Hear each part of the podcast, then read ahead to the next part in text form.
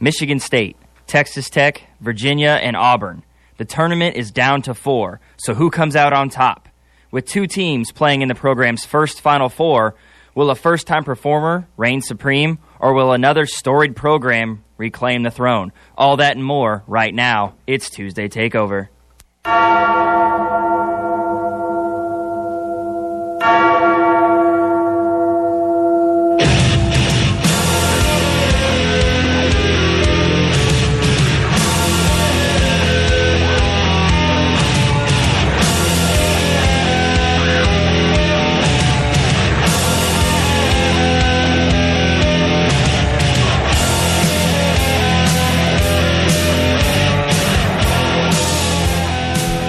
Final Four.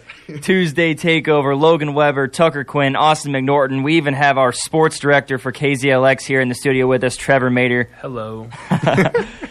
So you guys, I mean, all you guys that have been listening to the show, anybody following college basketball, you guys know what time it is. We've reached the Final Four. I mean, it's it's been a ridiculous amount. I mean, just just a crazy couple of a week or so, I should say. A lot of crazy games, a lot of lot of interesting storylines and games to talk about here. So the first thing we're going to talk about, of course, we have to do it as students of Northwest Missouri State. You've got to discuss Something happened over the weekend. Yeah, I mean, we, we got to discuss what went down in Evansville this week. Of course, the Northwest Missouri State men's basketball team won their second national championship in three years, completing a 38 0 perfect season, defeating Point Loma on um, Saturday. So, I mean, just a huge win for, for Coach McCollum and that uh, on all the players, and just a huge win for, for not only them but for the entire school as a whole.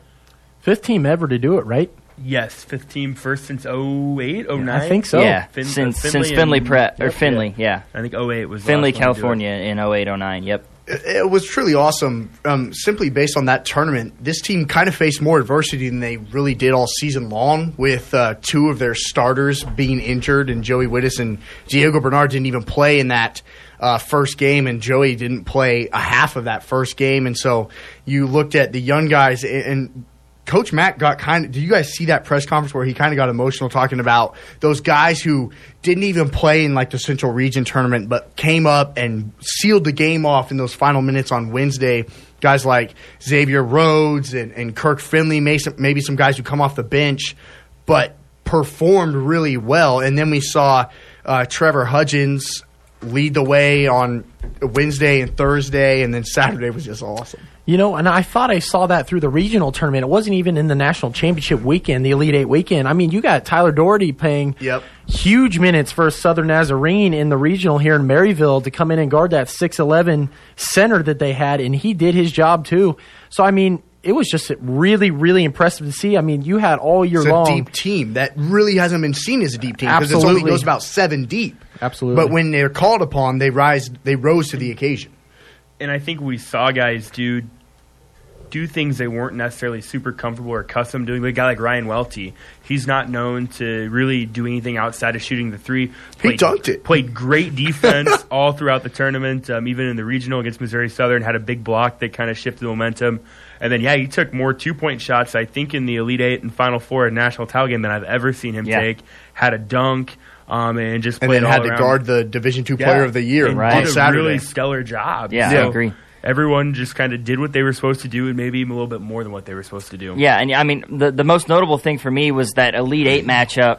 You don't have Diego. Joey gets hurt, so of course you mentioned Ryan Welty. He was kind of forced into doing a little bit of what uh, of what Joey would do, setting a lot of ball screens, pick and pop action with Trevor, and those sorts of things. And yeah, I mean he had a, a, dunk, which I don't know if he's done that in his three years here on campus. I don't know that he's done that ever, from, from what I've been told. Uh, he Um, just yeah he just doesn't see. I've seen him do it a couple times in like pregame, but mostly I mean Yeah. it's ninety nine percent three pointers.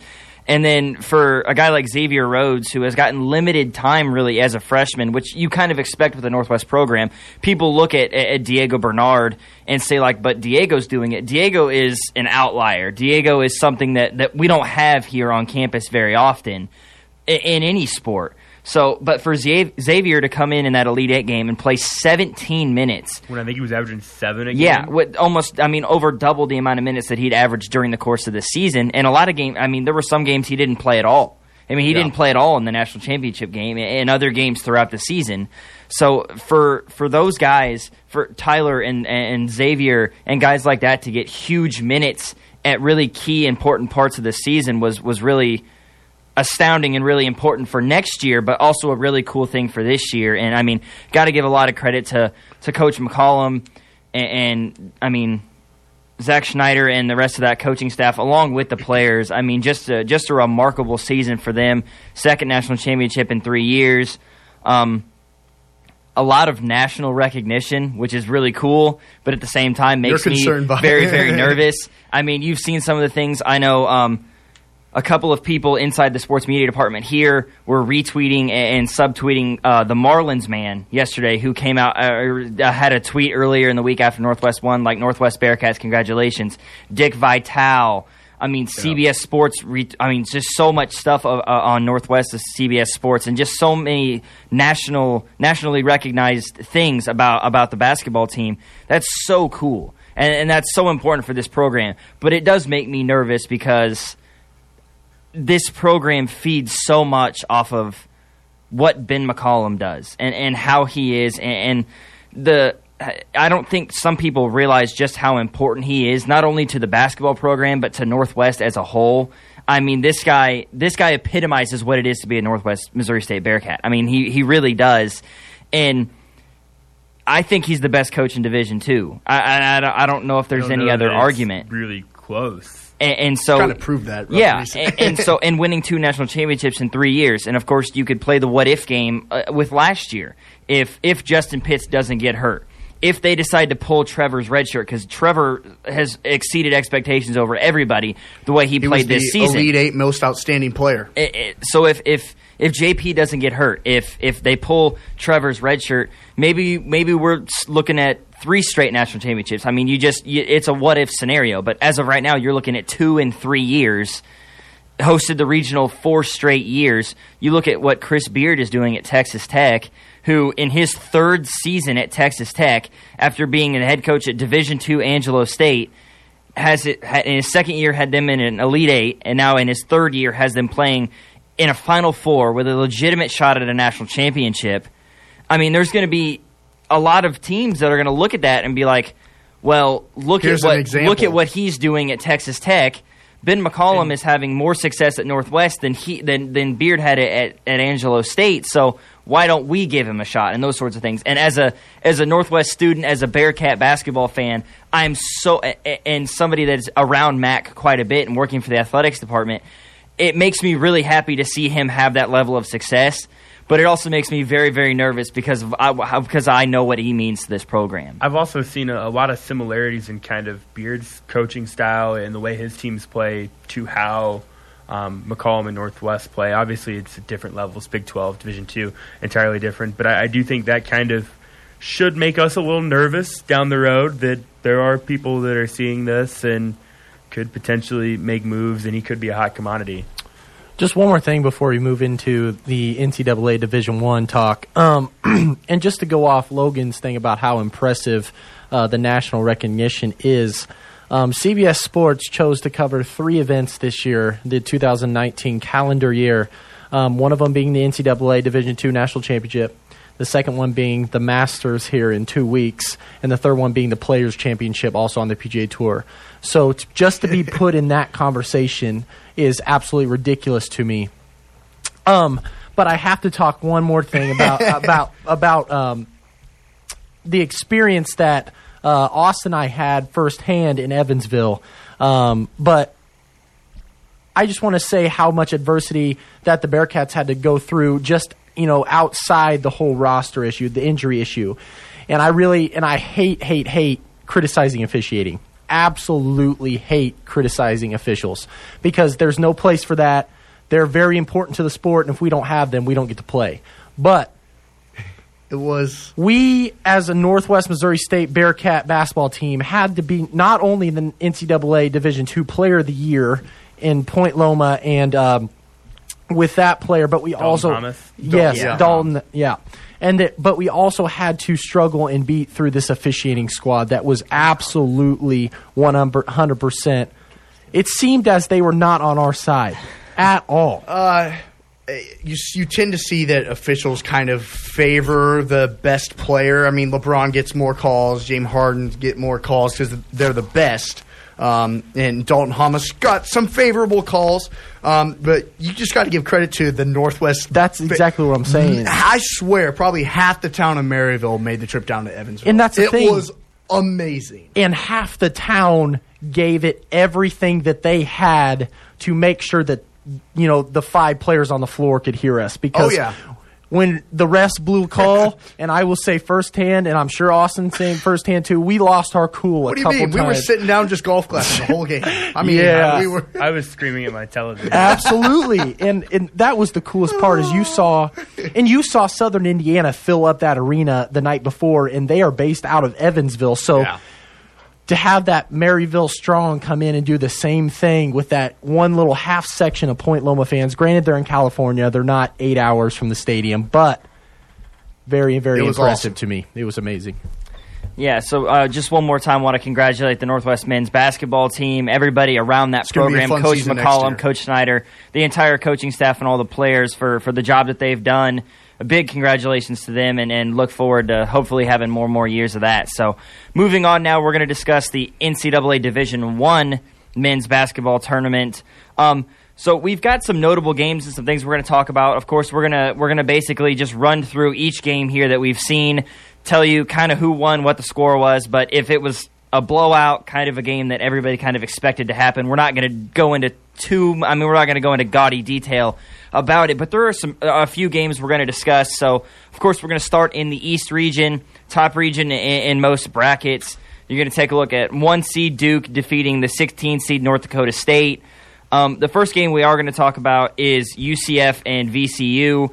Um, a lot of people really like to talk about Taco Fall. Right, he's just this massive human being. I don't really know how else to describe him. He's just he's just such a, a huge Not figure. even ma- he's just tall. He's Yeah. not even massive. he's he's I was seven foot five, seven foot six. Six, I think. Six. Yeah. Uh, he just just a a enormously tall individual, and, and he was tremendous in that game. He only had ten points, but what he did was pull down 18 rebounds and had five blocks to put. I mean, to, to really make VCU uncomfortable the entire game, and VC, UCF ends up winning that one 73 to 58. The first game I really want to get into, though, is the Mississippi State versus Liberty game. It's one of those 5 12 matchups that we tend to see every single year. There's always one or two 12 seeds that end up upsetting a 5. Somebody that maybe should have been ranked, uh, or seated a little bit higher than they should have. That, that ends up in that 12 spot, and a team like Mississippi State is the ends up being the bearer of uh, of that brunt. So Liberty gets a huge upset over Mississippi State and, and that one. That was their first ever NCAA tournament win. Caleb Homesley was was amazing in that one, especially in the second half. He finished with 30 points, but 22 of those in the second half really helped get Liberty ahead and kind of maintain this this second this small second half lead that they had throughout the entire the entire course of the game, and, and the the Flames end up with a win in that one. And this, go ahead, Austin. Uh, this was a game that I I picked uh, in my so tournament too. You, know, you you did did you Tucker? Did you pick the Flames to beat Mississippi State? I did. I picked Liberty in this one. did we all? Uh uh You did not. You picked No, Mississippi I State. picked Mississippi State. Yeah. Uh, I, I knew that their offense was strong in their conference, and that's why I was like, well, I don't know how they'll play against a Power Five SEC team above the uh, uh, in the SEC and Mississippi State. Um, but my goodness, what a performance by Homesley! And there's been a lot of performances that have stood out, and this is one that I immediately remembered. And when you put it down, it's like, yep, I remember watching him just go off. If I remember correctly, I think Liberty came into the tournament with like an adjusted field goal percentage of like 53%. I mean, they were like the 11th best shooting team in the nation. And Mississippi State's defense isn't overly impressive, and it hadn't been all year, and I wasn't sold on them. So I thought Liberty would win, but I didn't expect Homesley to drop the game he had. That was pretty darn impressive.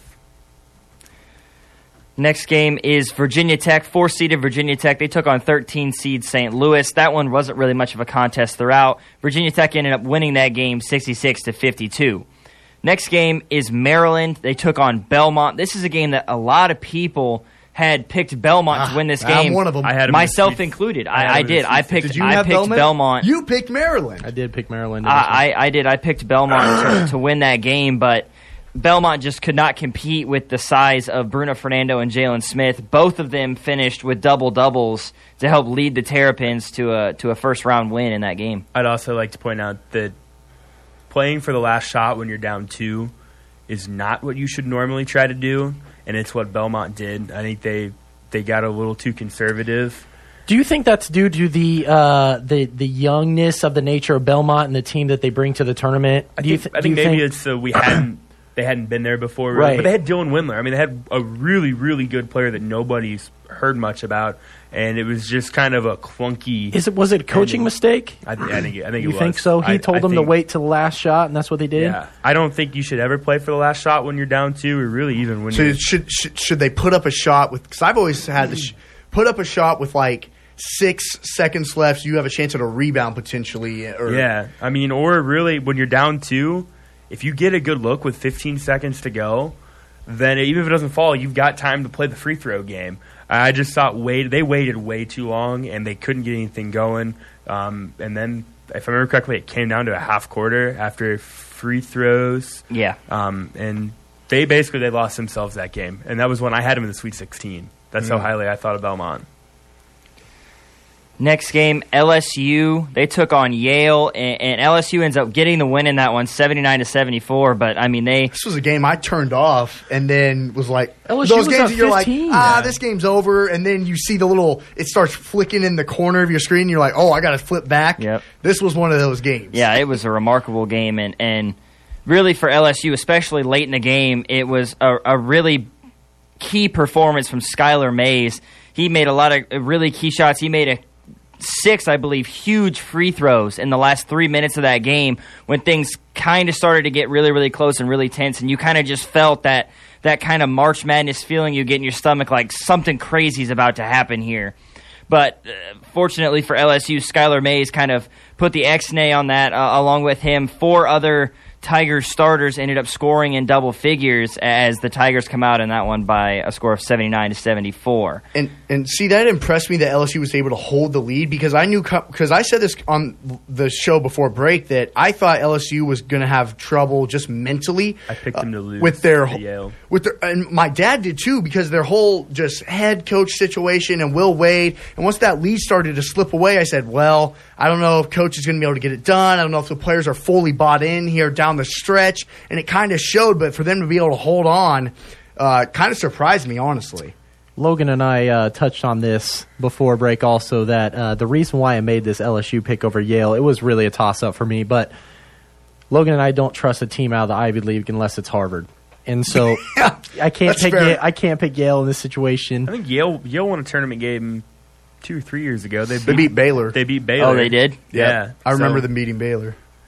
Yeah, and I think Court didn't Cornell. I think that was like an 8-9 16 Eight or nine years ago, Cornell. Yeah, something like that. Yeah. Early, early to 2010. Yeah. there was I think it was about a minute or so left, and it was a five point game or a six point game, and they had a three point look to make it a one possession game, and it it fell short, and that's when I kind of thought, okay, LSU is going to be able to hold on, Yeah. and, and they did.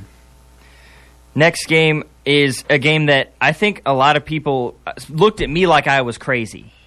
Cause, and I, I had a, a few friends of mine, because after we did the show last week, of course, Northwest had their Sweet 16 game, and I had a, a friend of mine walk up to me and say, You're crazy for thinking Minnesota's going to beat Louisville. You're absolutely insane. And then the next day, the games start, and, and I'm sitting there, and I check my phone because I'm just like scrolling through ESPN or whatever it is, and I see Minnesota is up by like 20 or 18, 17 points, 17 points on on Louisville. And I just texted him. I said, "Really? Am I crazy for Minnesota now?" This for me, this was the first game out of the shoot. First game out First of the game out of the tournament. year. And- I had Minnesota with Logan. I knew how good Minnesota was in the Big Ten. They surprised a lot of good Big Ten teams. Two minutes before the game, I changed it to Louisville. One of my fraternity brothers got my head. I was like, you know what? You're right. They about they two. they about took down Duke. I made this some- man doesn't trust his I gut made ever. some really stupid. Two bracket minutes changes. before tip off of the NCAA tournament, my bracket was busted right there. Horrible. Mine was too. I, I was like, well, there goes the perfect bracket already after game one. I can't believe you disrespect Gabe Kalscheur like that. I know that. it was horrible. He horrible was insane decision. in that I game. too. 24 points, five threes. If- I didn't I expect just- him to have a great game. If I expected Amir Coffey and Jordan Murphy to be the key. I but didn't trust the Big Ten coming into the tournament because I've seen what the Big Ten has done in the tournament outside of say Michigan and Wisconsin and Michigan State the last however many years, and I was like, you know, Louisville played in the ACC, they're the seven. I'm going to give the edge to Louisville, but that was a that was a weird game. It wasn't like an overly boring game, but it wasn't like the most exciting game Yeah. in the world. It was like right in between. A- and I think a lot of, uh, I mean, uh, that, I think there was a lot of that surrounding the NCAA tournament this year, and it's, I mean, it's, I mean, it's a real thing. The, the Big Ten hasn't been overly impressive in the NCAA tournament. They haven't, right? We have the Big Ten hasn't won a, a national championship since Michigan State in 2000. They were in the title game against Louisville, right? They was that the game that that Louisville kid blew out his knee? Literally, Michigan? Michigan. Yeah, Yeah, They They've were in been the like title game Five again. title games since then. The Big Ten has. Yeah, Really? the Big Ten has played in five. Michigan Michigan's Michigan's played in two. Michigan State's played in one. Illinois has played in Ohio one. State and Ohio State played in one. Illinois, North Carolina, right? Wisconsin? Back in the What about day. Indiana, Wisconsin? Indiana played in 2002. Yeah, they've you're right. They're they've been 0 for the last six. yeah, not No. good. no. Not good at all. What Yeah. about Wisconsin? Did you? Oh, Wisconsin. Yeah, so oh for the last seven. Yeah, Wisconsin too. I forgot They about can get there, Wisconsin. They just they can't win it. Yep.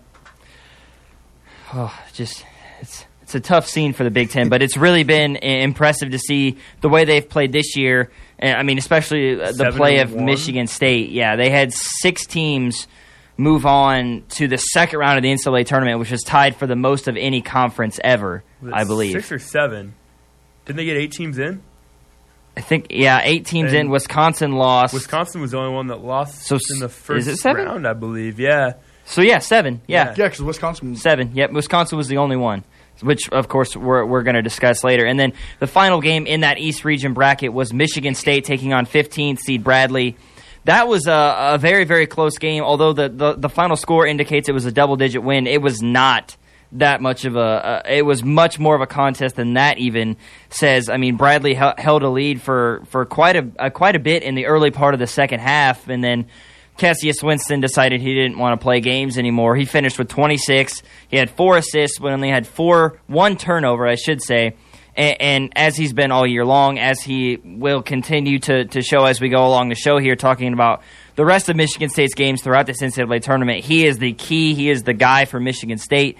Big Ten Player of the Year. It was announced today he's a first team All American he's the guy that makes this Michigan State team go, and he was huge as he always is in their first round game uh, against Bradley. And we've seen a lot of times with like a 1 verse 16 or a 2 verse 15, when a 15 or a 16 gets off to a hot start, it's because the three is falling and the other team maybe isn't hitting those shots. And a lot of times why they end up losing is because those shots don't fall down the stretch. And that's pretty much what happened to Bradley. They went cold for a while. Michigan State got a little bit of a run. I think McQuaid hit a big three, if I remember correctly, at one point late in the second half. And uh, that was a close one, though. I, I was pulling for Bradley to get it done. Yeah, and, and speaking of, of pulling for underdog teams, going from a 15 seed, almost knocking off a two seed, Virginia, Again, Gardner Webb. Yeah. we were we were on WSK, and this man has Virginia winning it all, and so he was sitting there. He said, "I will cry if they lose again." I, I just I'm sitting there watching the game and Gardner Webb's up what, 25 to 14 or whatever up it to was 14 at one point. and, and I'm just sitting there looking at the TV, thinking it can't happen again. Not two years in a row. to the there's same just to the same squad. there's Yeah. just no way. There's just no way.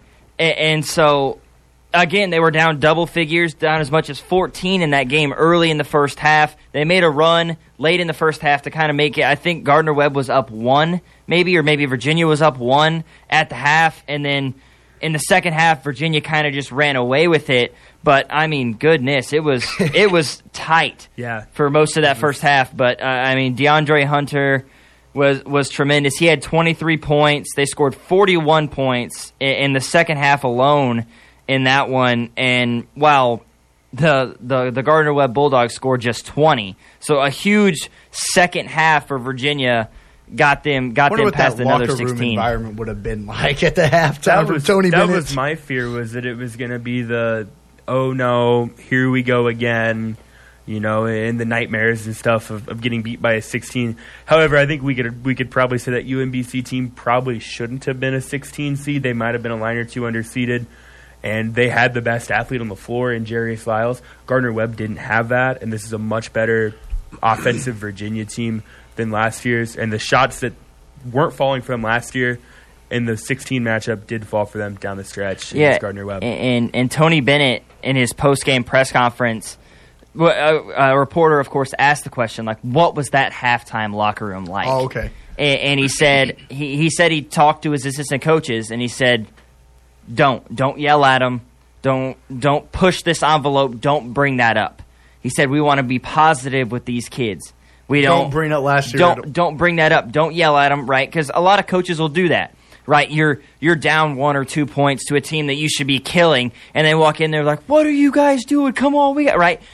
He said, "We don't, we can't do that. They're, don't do that to these kids. They know what's going on. They know they need to be better. So go in there, encourage them, tell them they can do it, tell them that they can improve, they can play a better second half than they've shown." And and that's what ended up happening. So so credit to to Tony Bennett and his coaching staff for not pushing the envelope, for not getting into their guys and screaming at their guys for, for a lackluster performance in the first half, and it really it really helped them in the second half of that game. And we we saw this year three of the four six or one seed struggle with the 16 seed. I mean, Gonzaga was the only one that didn't. You know, Duke's it was a four point game, I think. Yeah, I mean, State Duke scored 51 North points in the second down. half Yeah. to, to Iona, win that Carolina game. Iona had like a six or eight point lead on North Carolina at halftime. Um, so I think we've seen the the 16 seeds maybe get better over time. I don't know how many 16 over ones we'll ever see again. Or But- is it the decrease across college basketball? Because we know we've That been could be talking about too. all this season is how there really isn't a true outside of Duke and Zion. I mean that that team that you have, you know, possible three top five picks in this NBA draft. Anybody could have beaten anybody this I, year. and I think it has something. I think it has something to do with the with the one and done rule. I think that that, that has also played around. that's why you've seen the emergence of So do you think mid major the- schools. Do you think the one and done has hurt those schools? In I think you long-term? could make it a is- legitimate it argument. hurt the top Yes. seed, and it's made the if, the, the, if, the if following you're seeds get better. Like Duke, I mean, Virginia doesn't have one and gun guys. Yeah, ta- Virginia was the way their offense last year was not good. That's what I'm saying. Take a look at this year's Final Four. How many one and duns are in that, or, or, are among those four teams? None. None. None. Not a single one. Three freshmen starting total. Yeah, not a single, not a single guy that you could look at and be like, that guy's going to be a first round pick. That guy's going to declare for the NBA draft after the NCAA tournament's over. Now, maybe one of them does just because maybe he has a, a breakout performance, but I don't see that happening. I don't see Cassius any of these guys. Culver will probably, But they're not. They're not freshmen. I mean, they're. Yeah. Oh they're- yeah. Yeah. True. True. Yeah, they're not. Freshmen. Those aren't Yeah, freshmen. those aren't yeah. one and done guys. No those aren't four and five star kids coming f- straight out of high school, one year college basketball, and then they're gone. Yeah. These are kids that have been in the program two, three, four, or even in the case of Kenny Goins, who's a redshirt senior for Michigan State, a fifth year guy. What was the last team that had like a one and done? Was it was it Kentucky in 2012? The Duke team in 15 had, Du- yeah, that Duke team a little bit. You know, they, they had had some guys. and- but Tyus Jones wasn't a true freshman. He was. A Yeah, he was. Was he? Yep, Tyus was a freshman. And they had Justice Winslow Yep. and Okafor. So But- was that the last team that tr- had the true one and done? To, I would say so. Yeah, I would. And then obviously the Kentucky team Yeah. in 2012 was just ridiculously loaded with. Fre- I think they had seven or eight freshmen that Yeah. were key contributors on that team. Yeah, I mean, uh, and then of course, I mean, Grayson Allen was a was a freshman on that team too. But I mean, there were other guys on that team. I mean, Marshall Plumlee was on that team. Rasheed Sulaimon was on that team. Quinn Cook was on that team as a senior leader. I, I mean, the, it, they did have stellar freshmen. I mean, you did have Jahlil Okafor and Justice Winslow and Tyus Jones. Amile I- Jefferson. yeah, I, I completely, I, I completely understand with those three, and even Grayson Allen. But we didn't really know anything about Grayson Allen until the NCAA tournament. Nobody had really ever heard of him No. until the way he played. i- In, he was known for tripping players. That's what he was known for before that- the NCAA I don't know at that True. point his freshman year if he You was. think? Not that, not, Not- at that. He averaged four points a game his Yeah, freshman not his season. freshman year, and then after that, that's when he kind of put him. So do you think do you think more coaches will now go towards trying to find those uh, you know, Devontae Graham, trying to find those four star guys rather, or do you think they'll still try to go for the, the Zions I for think the? everyone except Duke and Kentucky pretty much have been doing that. I mean, I've been really, going for the are- Luke Mayes. I mean, how many how many schools are bringing in one and duns and actually having a lot of success with them? Duke and Kentucky. Um, you know, there's been a couple. about it. There's been, I think, I, I'd have to look Washington, but they didn't have success. They just had really good players on a really bad team. Kansas had a little run there for a while. Couple with Wiggins and I think was Oubre a one and done player. Yeah. Um, Josh Jackson. Josh Josh Jackson. Uh, they've Not had a- overly successful though.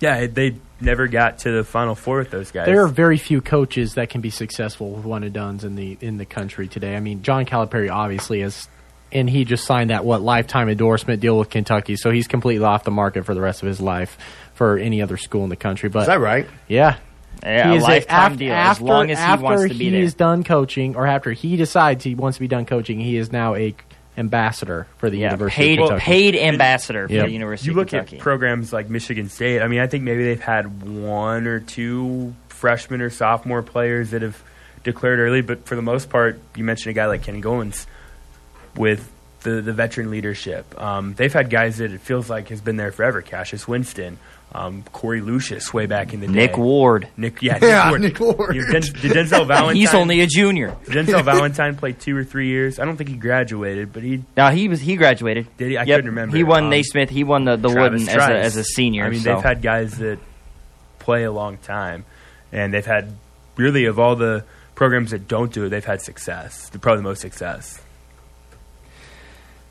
Well, we're going to get back to the NCAA tournament now. Now that we've gone down that rabbit hole, it was a good conversation. Really enjoyed having it, but we're going to get back to the NCAA tournament. We just finished talking about Virginia Gardner Webb that 116 matchup. Next is is a game that I didn't expect to happen. I picked Ole Miss to beat Oklahoma in this 8-9 game, and Oklahoma. I mean, shut the door on this one before it even started. This was a terrible Boomer.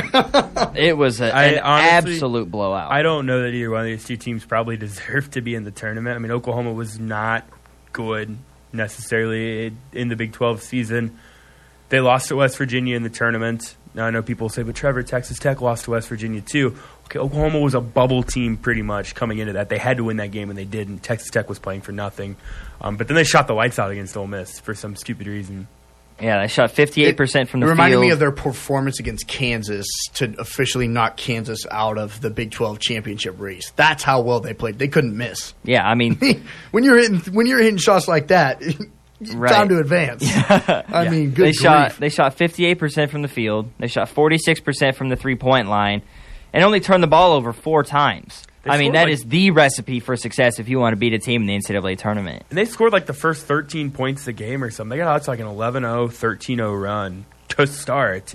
And then Ole Miss. when did- when when players for OU can hit shots and Lon Kruger's because Lon Kruger's offense is very NBA kind of style. You hit threes, Yeah. because that's what they had when Buddy Hield was there when they made it to the Final Four. Is that same, and then he kept that going. So when guys like that hit shots, his team's really good.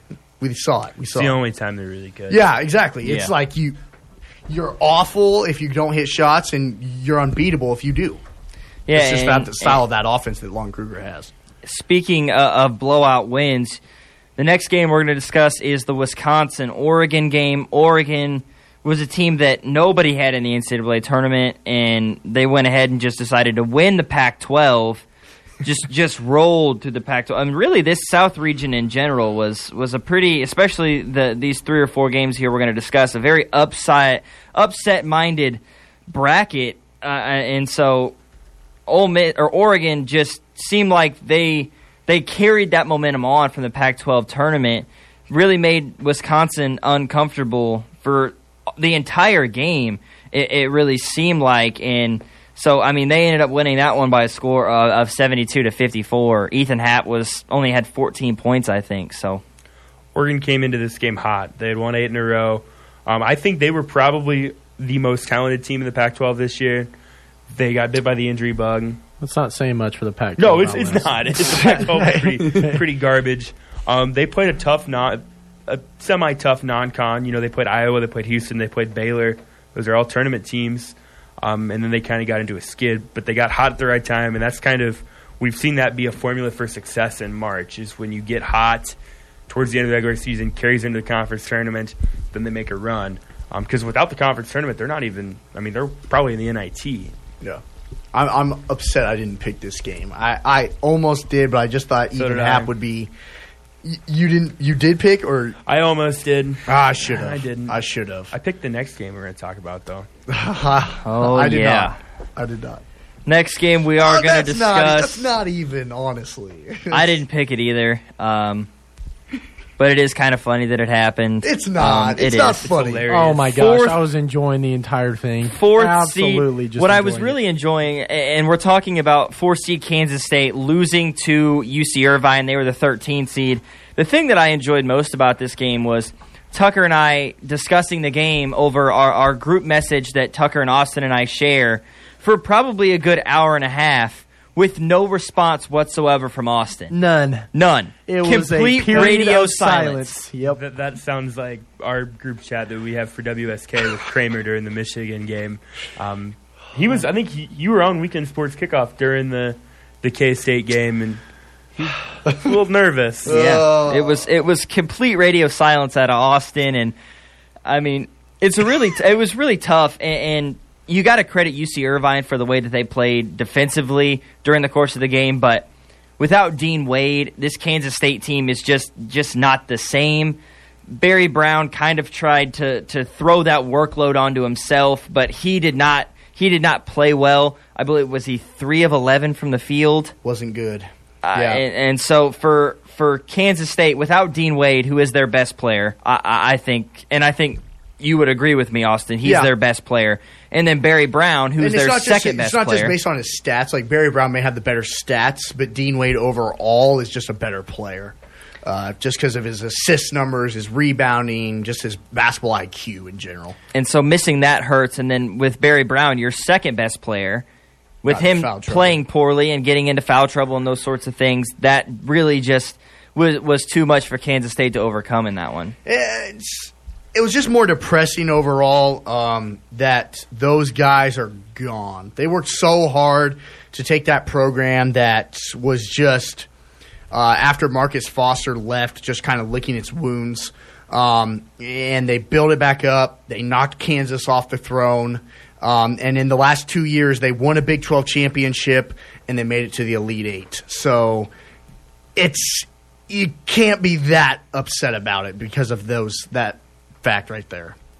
It's just first round exits aren't fun. is this is this the story of Kansas State basketball? I mean, they're very, very usually they're very, very good. Top Usu- three in the Big Twelve in the regular season. Well- and they get to the conference tournament. the last time that we won the Big 12 and was a were an, above a 5 seed, we lost in the first round to yeah, so that, that's what I'm saying. So is this what's what's I wanna- I don't made- know. I guess whenever we win the Big 12 tournament, just ah, it's first round exit. I wanna last year made totally give you- as a nine. What's that? Then last year made the Elite Eight as, As a a nine, yeah, and yeah. I want to totally give you the floor here for a second because this is our uh, Kansas State, Manhattan, Kansas basketball insider here. uh, what's the reason for not being good in the tournament? Why can it not carry over from the regular season and into into Well, March? I mean, I think it's a Big Twelve thing. I think this, I think this year was the injury had a factor. Um, whereas back in 2013, when we won the Big 12, I, I don't know. I think it's just like when you when you come in as a high team, you just kind of expect to win. Whereas the tournament, you can't do that. It's just a different level of game. Eh, The, the NCAA tournament, you have to forget about everything you've done the entire season because it doesn't matter. Um, all these teams are saying our record is zero to zero. This is our first game of the season. We're playing all out, or else we're done. So you have to completely write everything off. And when you're a higher seed, I think your mentality kind of changes. Whereas oh well we should win this game because we're a four seed and they're a 13 seed so we should win whereas that's just not the case i mean you can't expect that to happen I also think of all the 13 seeds, this was the worst matchup for Kansas State. it was um, a team that shoots the ball well from the three point line Plays and a really team that plays really good defense And guards the three exceptionally well. yeah and uh, with barry brown getting in foul trouble and dean wade not playing is just a recipe for disaster and it was a disaster it's depressing And that, Okay. that that's kind of funny to me. It seems like like it's also you, like depressing you in said, the fact. Sorry to interrupt. It's also depressing in the fact that now it's going to be another restart, another revamp because you're losing literally ninety percent of your scoring in those three seniors. So it's going to be on Cartier Diarra and Xavier Sneed now, which is going to be tough. and it just seems kind of funny because uh, as a as a Kansas State fan, you talk about how it seems like when expectations are the highest, the results are the lowest. And, and as a as an Iowa football fan, I can completely understand. Why you gotta bring that into? Why does what that relate that to everything? means. Iowa Absolutely, football. we literally can tie in Iowa football to every single thing we talk about. No, because it happens all the I time. understand. We I have get it. year, we I have get years it. where everybody predicts us to go six and six or seven and five, and we decide to go twelve and two and make a Rose Bowl, Or and then we return crazy. eight starters on offense and seven starters on defense, including Jim Thorpe Award winner and Desmond King, and everybody's like, "Oh, well, they're going to win ten or eleven games, and they're gonna they're gonna make the Big Ten championship game. They're going to make possibly another Rose Bowl, Then you go and we go seven and five." Well, here's the thing: is that Or the year after we made that Orange Bowl, and The- we returned everybody on that roster, including Ricky Stanzi, Adrian Clayborn, Marvin McNutt, all these guys, and we went eight and four. I'm just gonna, no, we I'm just gonna shut it off there. We're gonna get to Iowa basketball here in two games, anyways. So we'll Yeah. just stick with that. We can talk to Iowa football talk later. Very good point. so next game is Villanova versus St. Mary's. This was a, a, a game that was kind of a toss up for, for the studio here. The, this group of guys. I had Villanova winning this game. Tucker, I believe you had St. Mary's. St. Mary's in this one. Austin, did you also pick St. Mary's?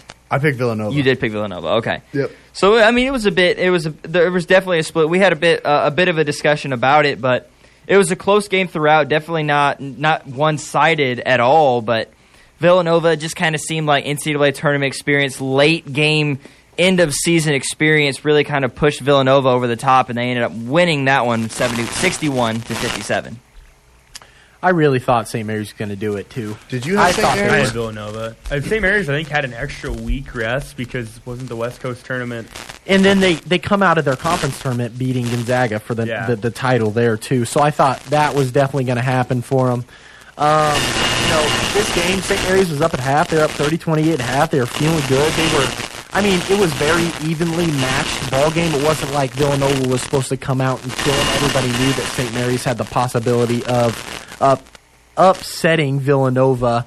But I don't really think it would have been an upset, to be honest with you. I think that if St. Mary's won, everybody understood why St. Mary's would have won. But I mean, this was just a very hard fought two half ball game. I mean, Villanova outscored St. Mary's by six in the second half, you know, prior to being outscored by two in the first.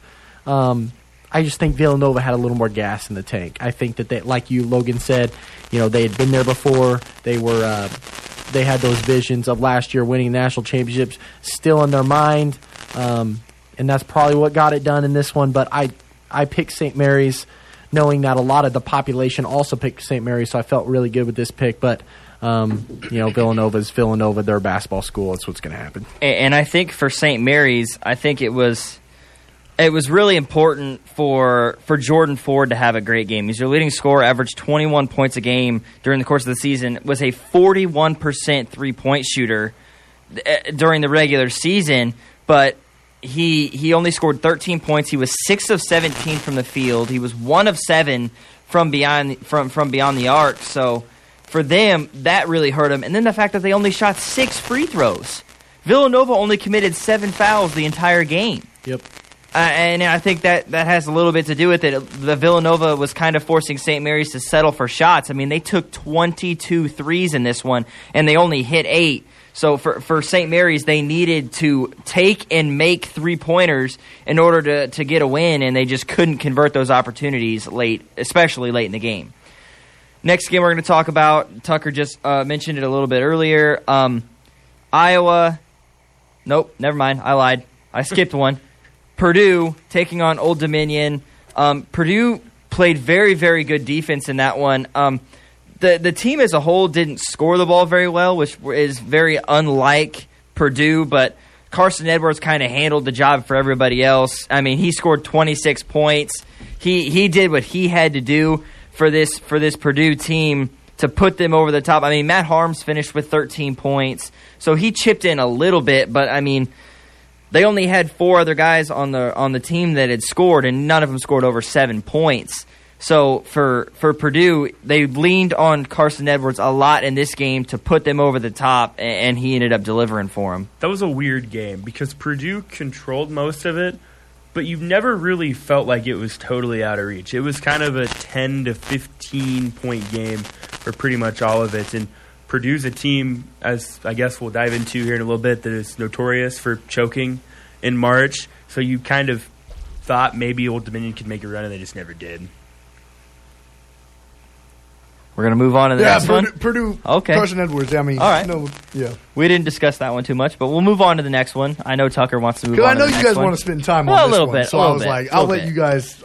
The next take game a little more time is. on this game. I, I did accidentally skip the, the Purdue game. I did not do that on purpose. I, I will. If I would have, I would have admitted it. But the next game is Cincinnati taking on Iowa. Um, Iowa was down pretty 18-5, considerable, I at think, eighteen to five yeah. at one point in the first half, and I was walking home from class, uh, watching this game on my cell phone, and, and they hit eighteen to five, and Fran called a quick timeout, and I, I turned my phone off. I said, I'm not, I'm not watching this anymore.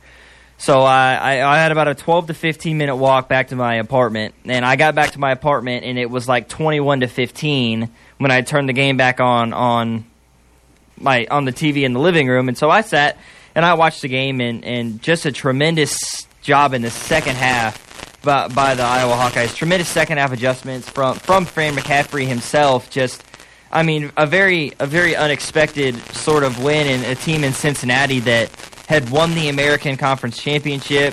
uh, And just seemed like they were a team that could make a huge run in Elite Eight, a Final Four sort of run. It seemed like they were very I, they were underseeded from what I saw. Uh, But I mean, Luka Garza and Joe Wieskamp combined to score 39 points, Cincinnati couldn't hit a three. Yeah, I and Iowa couldn't miss a three. I thought coming into the tournament, I thought Cincinnati was probably about a five, um, or maybe a six. And then after the when it was what 32-27 at halftime, something like that, I I was like, holy crap! Iowa is only down five, the way they've been playing. I I felt really confident to start the second half, considering the fact we were only down five. You're gonna save your emotion for the next game, or I might. Um, and I do want to uh, during the next game. I won't bring it up this game, but I'm going to bring up For the next Iowa game, I The, mean. the the Fran soapbox, but um, I was on tour. You know, for you know who is ever tuning in, listening right now. I'm a student ambassador here at Northwest Missouri State. this game tipped off at what? Probably 11:45, 11:10. 11, 10, It was 11-10 kickoff or 11-10 tip off. Oh yeah, not a kickoff. We were we were watching it in uh, J- Sir Jason Offit's class. no, we weren't. Nope, we were being responsible college students. We Okay, were paying we were attention to being the professor. No, we weren't. It's not like we do anything in that class anyway. Anyway, here we Very go. good point. Um, He's not listening. So so I was uh, I had to give a tour from twelve to two. Had no chance to watch this game at all. Um, you know, Austin gave me the suggestion was, you know, here's this building on campus. Now wait, I have to pull out my phone, and we're not talking anymore after that. But um, it just seems like this is what I need to do for Iowa sports. Is I just do not need to watch it. You don't you don't watch it. They play well and they do what they're supposed to do. You do watch it. Everything goes wrong. I'll Save dive a little bit some- more some into heart that when health we get to problems. the next game. The. Tennessee game, absolutely. I completely agree. Um, but yeah, we'll we'll we'll save the little soapbox information for the next game, this you know the round of thirty-two. But we'll go on to Tennessee Yeah. and Colgate. Yep. Next game is Tennessee taking on Colgate. That was a really, really close game throughout. Um, kind of a game that I expected to be more of a blowout, but it, it really never seemed like Tennessee had much of a grip on this game. Thankfully, they had a guy at Admiral Schofield who could kind of pick up for see, a pretty bad play in that game from Grant Williams, and, and Tennessee ended up winning that one 77 to 70. I thought this was the most likely 15 over 2 just because, again, Colgate shoots the ball so well. I was not big on the SEC all year, um, and I thought maybe Tennessee was, was a little beatable. Colgate gave them all they could handle, but Tennessee was able to get the win. Yeah, at that time, Admiral Schofield. I mean, they're just so talented with Grant Williams and him, and so when one's not playing, the other one can back him up, and we saw that in this game uh, with 19 points. He really showed up. Yeah. Uh, I would have loved to see Colgate win this game. To be honest with you, Yeah, I think I you would know, have too. You know, Oh. it would have made a great, great, I'm great chance I'm for sure. uh, the Just old like, Hawks. I was to- so 'Cause I glad would when have loved to UMBC have beat seen- Virginia last year. I, I mean, that was loved great. to have seen Carson Edwards drop 50 on Iowa in the Sweet 16. Would have been which he would. I'm just saying. I Which mean, he a would've. sweet, a he would have been sweet pulling up from 16, half court. a Sweet 16 loss is much When was, the better la- than a when round was the of last time 32 I loss. was made to the Sweet 16? 99. 99. Oh, yeah, that's tough. Yep. It You has hate to been see 20 it. years. One years old. I was one. I was three. Last and a time half. we made it to the national championship game, You, you, guys, asked none of you guys remember it. 57? 57. Yeah. The last time, Randy last Duncan. time, the last time that we've won a national championship, No, Tom never. Hines. Well, I feel you, and Tom I, Hines. I, I can done that. share that with you. I I can share that. Oh my lord! hate to see it. Yeah. Moving now into the West region, Gonzaga put a beat down on Fairleigh Dickinson. They win that one 87-49. Baylor came up with a huge upset, beating Syracuse 79 or 78-69 in an right. 8-9 matchup. I, I did I did that pick out that there. wrong. I- I'm I glad that I decided the day before the, the game started to to check the the, the old Point Twitter guard feed. out. And Syracuse's picked him point guard was point guard declared was out. out He What before was the it? game. Did anyone know what he did? I think it was an ankle injury I or something, or I thought it was discipline. suspended. Oh, pretty sure he really? was- I thought it was dis. I could have oh. swore they Oh. said during the broadcast that he was suspended. well, made that, whatever made that happened. change to Baylor after Yeah, because I had Syracuse. Did you make the I change had, to Baylor, I too? had Syracuse in the Sweet 16, but I decided to put Gonzaga in the Sweet 16 instead. But I kept Syracuse to beat Baylor because I didn't trust the Big 12. Next game, I do want to talk about just a little bit because I picked this game right. I told you guys, Ja Oh, this Morant game absolutely is for me. real. Absolutely killed me. Is for I that real. That's until he went on the went on the interview and said, you know, we're not, we're not done yet. We're not stopping until we win a national championship. So, Yeah, we know, get That it. killed And then, me. and then it happened. We know. We'll talk about that a little bit later. yeah, this game killed my Uh, bracket. Ja Morant was an absolute beast in that game. 17 points, 7 rebounds, 16 assists. That's a sexy stat line. Wow.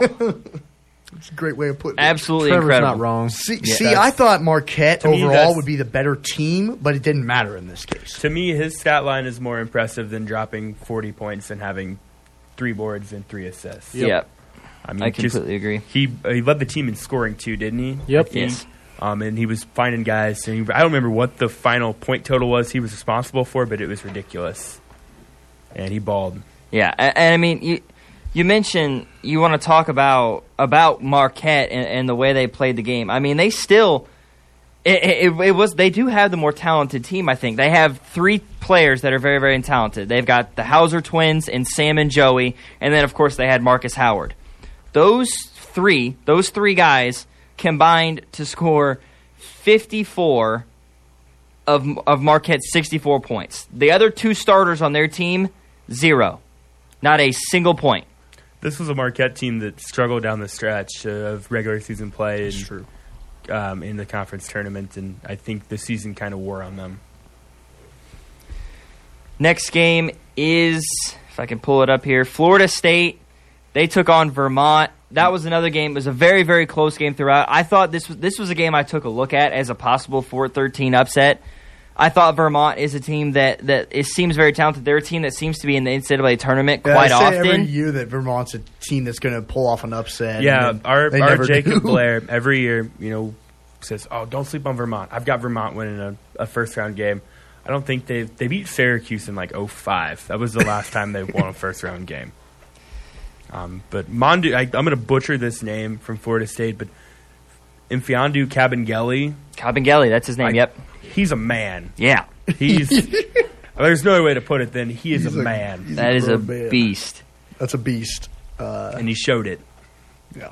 couple more games. Florida State they took on Arizona State. Buffalo, I should say, took on Arizona State. That was kind of a blowout game. Um, I kind of expected it to be a little bit closer. Seems like teams that end up in that play-in game, especially 11 seeds that do that that win that play-in game to start, they have a little bit more momentum.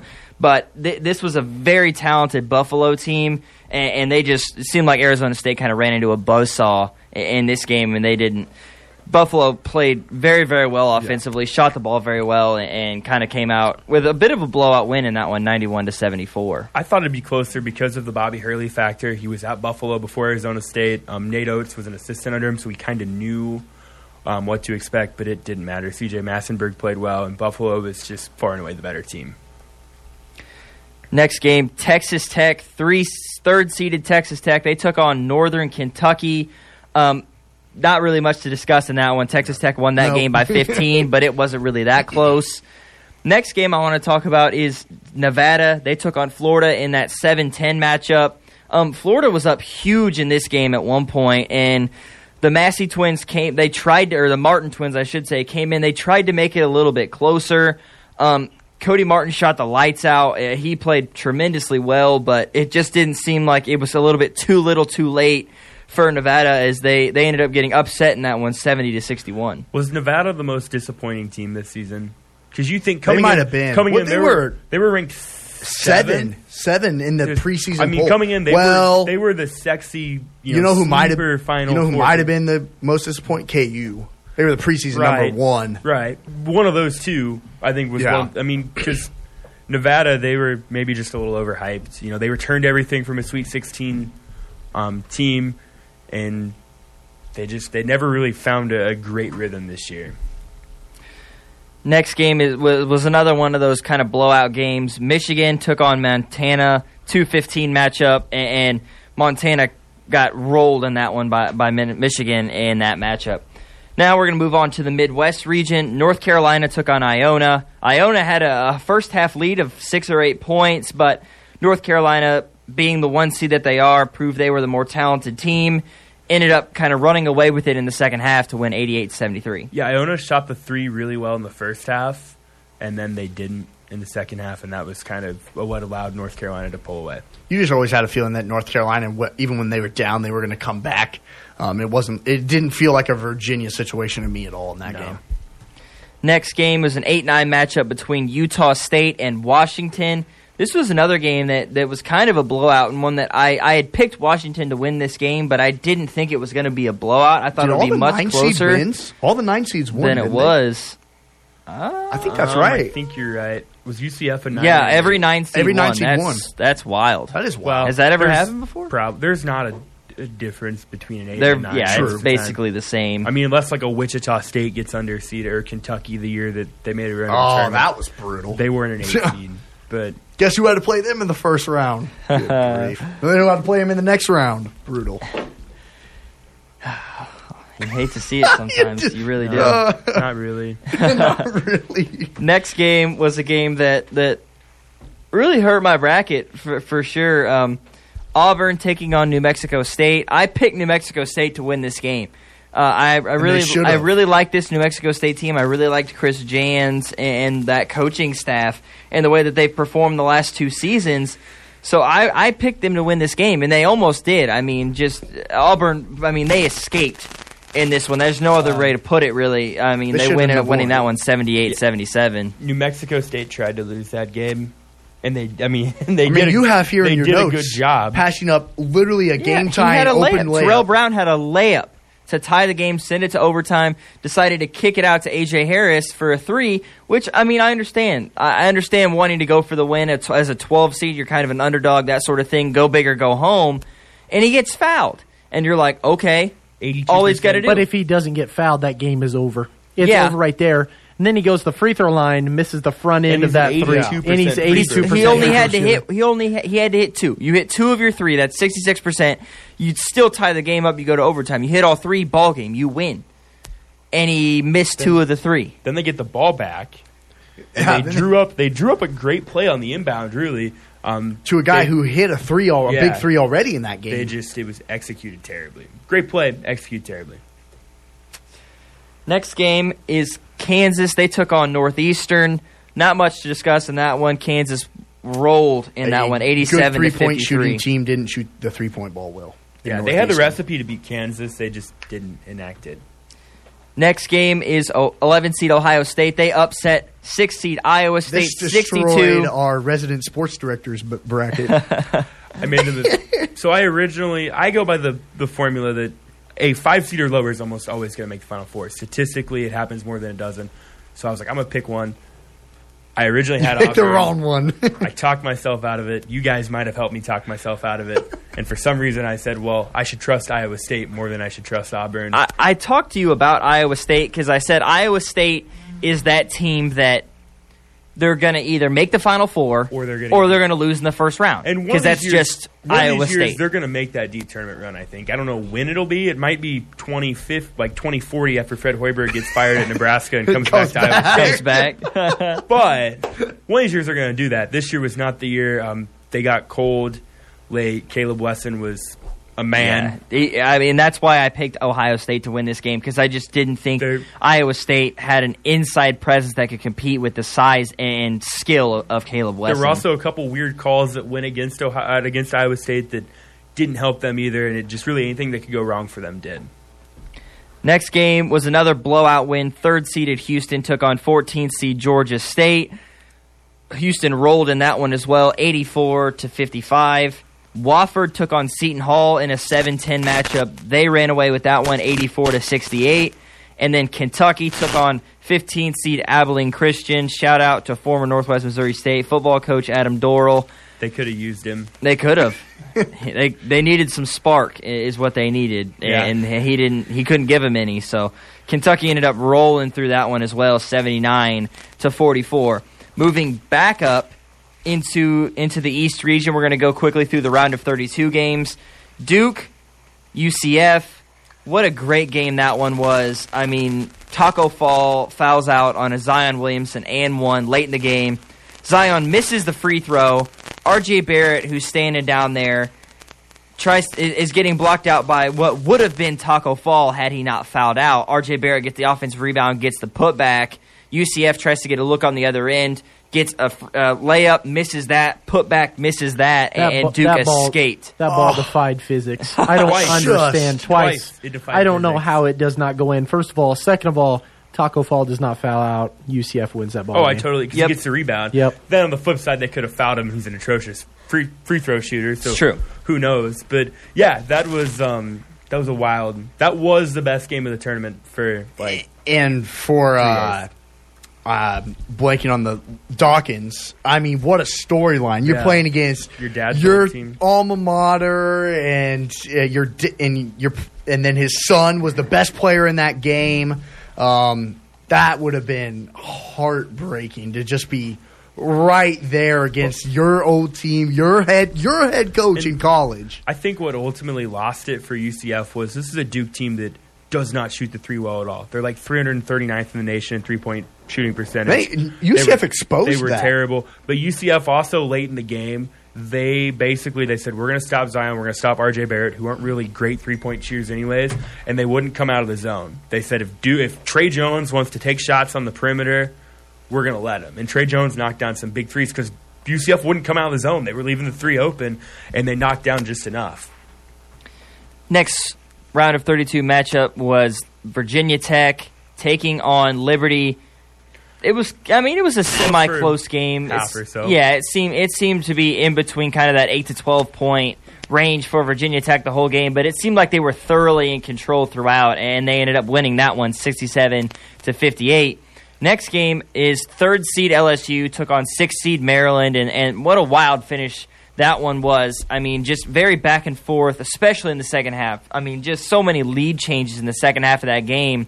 And then Tremont Waters with that huge layup with only one and a half seconds left in the game to help beat help the Tigers beat Maryland in that one 69 to 67.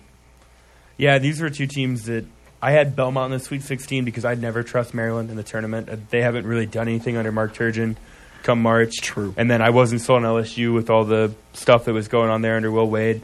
But just a really fun game, for sure. Uh, I thought that the size was going to be a factor for LSU, but they just went right at it. They weren't afraid of it, um, and we saw it on that last play. Just go right at the size and getting the game-winning bucket. Next game we're going to discuss is Minnesota taking on Michigan State. It was an all Big Ten matchup there in the round of 32. Um, but kind of like you saw with Minnesota taking on Michigan State in the regular season, Michigan State was just too much. Cassius Winston and, and Nick Warden, those guys were just too much. For Minnesota, they come out on top, and that one 70 to 50. Moving over to the South region, Virginia took on Oklahoma, winning that one 63 to 51 to move on to a Sweet 16. Next game was a 12 versus 13 matchup, which I I really enjoyed watching this game, uh, and it was pretty close, especially in the first half. But in the second half, Payton Pritchard took over for Oregon, and, and Kenny Wooten and those guys just seemed to be they they had too much athleticism for UC Irvine to be able to deal with, and they ended up running away with it in the second half, winning that one 73 Watching that game, if I would have been a Virginia fan, I would have been really nervous because I was. Oregon just was. they had a stretch there where they literally could not miss a shot. No, and they were just chucking up because they knew it was going in. Uh, and I think I put I was like, Oregon is hot, and I put because I I remember I put in our group chat I was like, if K State would have beat UC Irvine, I don't think we would have beaten Oregon. And then you two absolutely wrecked my life. Uh, saying, "Oh well, it doesn't matter because you didn't beat UC Irvine." so, but that game, I remember specifically saying they can't miss. Yeah, they were. I mean, they were pretty spectacular. Like, they- during that stretch where they, it seemed like they couldn't miss Yeah. a shot, Payton Pritchard from the same spot hit two, hit back to back on two straight possessions. Just kind of step back, like fading away Yeah, that's twenty he's footers, throwing and up saying, "Oh, that's nothing in." but net on both of them." It just seemed like they they could do no wrong, and there wasn't much UC Irvine could do to to win that game. Next game was Purdue taking on Villanova. And Purdue just embarrassed Yeah. the defending national That was a spanking. Oh my goodness! That they was came out surprising. They came out shooting the lights out. Carsen Edwards was absolutely ridiculous. Finished with 42 points. He hit nine threes.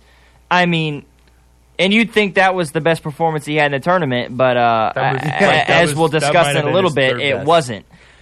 Just Yeah. just outrageous. The the Boilermakers shot 53% from the three-point line as a team, hitting 16 of their 30 attempts on the game. Just just an outrageous game uh, for for Purdue and Carsen Edwards. Next game, Tennessee This Taking on take Iowa. I'll, I'll step back on this one. Let you, Wow, let this you one- three take. 'cause I know This Tuck- one- I know Tucker's been saving him, saving his voice. For this for one this. toyed with my emotions Yep. so much because I was I was in Springfield uh, last Saturday for during the game. Um, my girlfriend had a, a National Honor Society ceremony that she was invited to, and, and so I went down there with her family to watch the game or to go to that, and I was watching the game. We were at Fazoli's, I think, just like some restaurant, some fast food place or something, eating, and I'm watching the game on my phone, and Iowa's down. 38 to 7 or whatever or whatever the score was It wasn't quite, but it was bad. yeah, it was. Really bad. yeah, we were down like forty-one to sixteen or something. We were getting absolutely throttled. We were down by as much as twenty-five, and I I turned it off. They were they were up by twenty-one points at halftime. I thought this game's over, and I and then I started getting text messages in, in the second half from my father and from Tucker. It's like, hey, we got it to fourteen. Hey, we got it to twelve, and I was like, okay, I'll turn. That's I'll- what I was doing. I was I was texting. I'm like down to 14, down to 10, And down down to seven. I, I, I turned it back on on my phone, and we ended up tying it up, and the game goes into overtime. And of course, uh, uh, Grant Williams took over in that one. He scored six of the of the Vols, twelve points in overtime, and just a, a, a as a Hawkeye, it hurt right to to see the season end and those sorts of things. But I mean.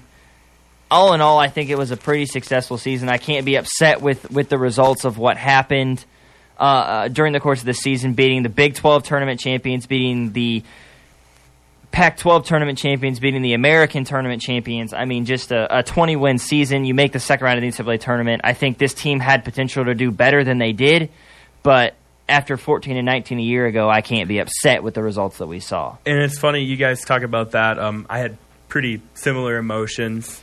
Um, I was watching the game with my girlfriend's parents and my girlfriend, and we're, they're more of an Iowa State Iowa State fans than they are Iowa fans. Um, so they didn't so care. are you, Trevor? Don't even. No, I'm it. no, I am not. I, I am definitely not. Um, but I'm from Iowa, so I I kind of root for both. Um, but You guys didn't like. You don't like that? Nah. I don't I don't root for Iowa State like hardcore. Right. I don't root for them to lose though, really either, unless they're playing Iowa. Yeah. I mean, if they're playing Iowa, I want them to lose by 50. Anyways, back to my point. You're watching the game. They're getting manhandled, and at halftime, I said, "I'm done. I I can't do this. I had other things I'd do." And then I'm a huge racing guy, so I turned on the race, and I in our weekend sports kickoff group chat said, This is the earliest. I, I I penciled Tennessee in as the winner at halftime for our bracket contest. I never pencil someone in until like if it's a twenty point game with a minute left. And I said, "There's no way they're coming back. I've seen this team all year. This is typical Iowa. I'm penciling Tennessee in at halftime. Congratulations, everyone who has Tennessee in the Sweet 16. You got your four points." So I go on doing my things, and Andrew Botwinick texts me and he said, "Are you still watching the game?" And I said, "No." Why? And he's like, "They're down to 14." Look at my phone. I'm like, "Okay, whatever." Keep watching the IndyCar race. It's down to nine. So I turn it for a second. They get back up to 13. I'm like, okay, well, obviously I shouldn't be watching. it's all. It's all on you. So I turned the channel back. Then he texted me a minute ago. He's like, this is your warning. That's a five point game. So then I was, in, I had to watch it. Then I was invested, and uh, it. The second half was excruciating. It, it toyed with my emotions, maybe more in the first half because, like, there was a part of me. It's like I want them to win. I want them to get to the Sweet 16. And there's another part of me. It's like I can't really be too upset with this loss because they were down 25, and the fight they showed in the second half Yeah. and the resiliency was incredible. Um, So what does that do for the future of this team then? To say we were right there. Uh, Okay, hold on. Hold on with that question. Hold on one second. oh boy, this is what he's been waiting for. And this is a conversation that I want to have with Logan because he and I Oh, jeez. he and I uh, are very different in our viewpoints of this situation. Maybe Trevor can be the mediator. maybe Sure. Um, I might have similar viewpoints. I don't know. and right after the game, uh, or maybe it was a day after the game, we were talking. Do we have time for a five minute conversation about Iowa basketball? We'll make it work. All right. So, uh, right after the game, Logan texts us in the group chat. He's like, "My viewpoint for Fran McCaffery and the Iowa basketball team has changed because up until this point, Logan and I have both been on the bandwagon that Fran needs to be gone. He's done nothing for this Iowa basketball team except keep them as what most Hawkeye sports are, as the pa- most painfully average sports team across America. Okay. Um, but then Logan texts me. He's like, "Okay, this this absolutely has changed. The way Fran can adjust in a second half, the way he puts up, you know, a very valuable, very impressive fight against a number one ranked team for you know a majority of the you know Division One basketball season." Um, and I want to ask him just to explain himself on the air a little bit because my viewpoint is okay, you can put together a good two tournament games. Okay, cool. That's that's fine. Usually, most coaches um, in a power power four really because they're really not a power five conference in college basketball, but power four. If you have a tenure um, as long as Fran has had, Which usually is how long? Ten years. ten years. Ten I think He's she'll been be at- his tenth. Is he'll be at Iowa for 10 years. and so you you usually get to those tournament games if you're successful. You get to those tournament games, you win one, maybe a couple. I mean, most coaches in that um, in that realm have that under their belt. Or they at least get to like one Sweet Sixteen. Absolutely. Okay. Fran does it one time, and Logan's like, nope. He's he is the Hawkeye Coach of the Year. He is it should be here. He should be his job should be secured. No way he's going to be on the hot seat. I want to ask you, why do you feel that way?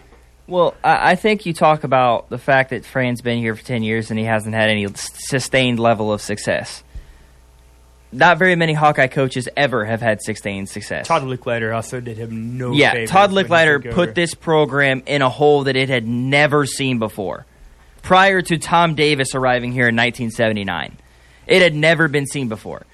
And, and Tom Davis brought this program to a level that it had never seen before. Within four years, we were in a Final Four. You can't expect that to happen i- i- with, especially with what you're seeing out of the Big Ten. And that's why it wasn't just the way Iowa played in the NCAA tournament and the fight that they showed and the way that Fran adjusted his his playing style and his game plans and things like that in the second because half. He, did, he did do that both games versus Yes, Cincinnati versus. Tennessee. I mean, it was a totally different ball club the second half of those games. But my question to you is: is what? Why can't he implement that with the film that he has and put together a full forty minutes? Because you don't see that with the Iowa basketball team. You do not see them put together a full solid forty minutes I think the Iowa State game might be the only. Yeah, Possibly. sure. Or the Michigan game. Yeah, This that's season. it. I mean, you look at even some of the games they And that's- they won. And that's two games out of a 25 game season. That all I mean, comes that's- down to that's not great. to scouting and game planning. And you you scout a team and you put a game plan together for for the game, and then you roll into the first half, and that game plan may not work. That happens. in-game adjustment. There's some coaches that are great at in-game adjustments. And, and Right, Fran's not a great in-game adjustment. Gra- Fran is a great X's and O's sort of right. If you want him to draw up a play during an out of bounds or during a timeout, he is one of the best in college basketball at that. He's tremendous when you can get him in a in a space where he has ten to twelve minutes, like a halftime situation, to think about changes and things like that that he needs to make. But on the fly coaching isn't necessarily Fran's bread and butter, He's not Scott Drew level bad, though. right? Scott Drew. But I think I'm kind of in between you guys. Like, I don't necessarily want Fran to go, but it's also not going to hurt my feelings. It's just it's at, at Iowa we have accepted a level of averageness that is not Yes. accepted by most programs with a with a um, a history of of that. You see that at Nebraska happening right now. I mean, they But just you've seen what that's done to Nebraska. absolutely. But the that thing we is, need to win. We need to keep winning. We need to keep winning. These nine and ten win seasons aren't good enough, and then you end up with a four or five win coach in Mike Riley. Their mistake was It- letting Bo Pelini go in his whatever how many years at Nebraska. Seven. He didn't he didn't go through a season losing or winning more, sorry, winning less than 9 games. He won at least nine games every single every season he single there. season he was there, he won 9 games or more. What But at did- I, but at Iowa, we win. You know, we go we go eight and four, nine and three, seven and five. Like we said earlier in the show, we go twelve and zero one year with a very very good shot of a college football playoff appearance, and that's it. And that sets Iowa as the that that gives them enough juice to last another ten years. That we're never Yeah. going to do that again. And so that's where my question comes from: is how long do we let this averageness play a role in think- Hawkeye sports? I think next year is the, the telltale. And I also think the fact that Fran McCaffery has a, a son coming in that is a really, really good high school basketball player who's committed to Iowa. Does that So factor Con- in so him staying there? maybe maybe has a little bit of play into it. I don't know. Of him staying at Iowa? Yeah, I don't know how much for sure. But And it I should think- it shouldn't be his call to make No, it though. shouldn't. It, it, It that's shouldn't. not. Of course, But- Fran wants to stay at Iowa because he's his son's there right now.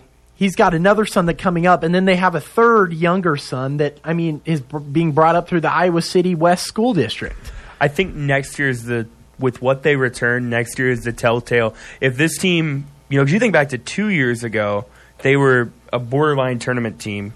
Um, they did lose some pieces, if I remember correctly, from two years ago. But they lost Peter Jok. But they returned. They returned some nice pieces though too. They did. And you thought, okay, this could maybe be a team that could kind of be that same bubble team, and they took a step back. They got worse. But Peter Jok is as best as it gets for the Iowa basketball team. Peter Jok, you do not see Peter Joks happen every single year at Iowa. I mean, you did for a while. You saw Devyn Marble, then you saw Aaron White, then you saw but Jared Pe- Uthoff, and Peter then you saw Jok- Peter Jok. Peter Jok was what a four star coming out of high school. He was. He was actually a He's Mr. five star. Is Mr. Basketball? Yeah, he was actually Absolutely. a five star coming like when they started ranking him his sophomore year, and then he blew his knee out. Because I mean, um, North Carolina, Kentucky, all those other schools had a- offered, and then he blew his knee out, and they all bailed except for Fran. There's a Peter Jok right now in Iowa. His name's Xavier Foster. Yeah. um, that could and I think, well and I think we have a Peter Iowa. Why do you Jok, and I think we have a end up at Peter Jok developing he's in Jordan so Wieskamp good. because Jordan Wieskamp is fantastic, and he was a stud for us his freshman year as a true Yeah, well, and he was a stud in high school too. I know, he was that's what I'm saying. Basketball, I think two years in a row. Absolutely. A row, yeah. Coming out of Muscatine High School, he was fantastic piece for the Iowa basketball team. But I mean, so then one more question before we move on: Is this as good as it'll get for Iowa? no, I think next because year- we're good at bringing in two and three stars, and across all sports, we're good at two and three stars. And you're seeing it right now in the NFL draft. We have two tight ends that are expected to go seven and ten right now. I think We are good at making them into who they are in are. football, not in basketball. Well, that's what I'm saying is that we Everybody can't- but- complains about Fran's lack of recruiting in basketball.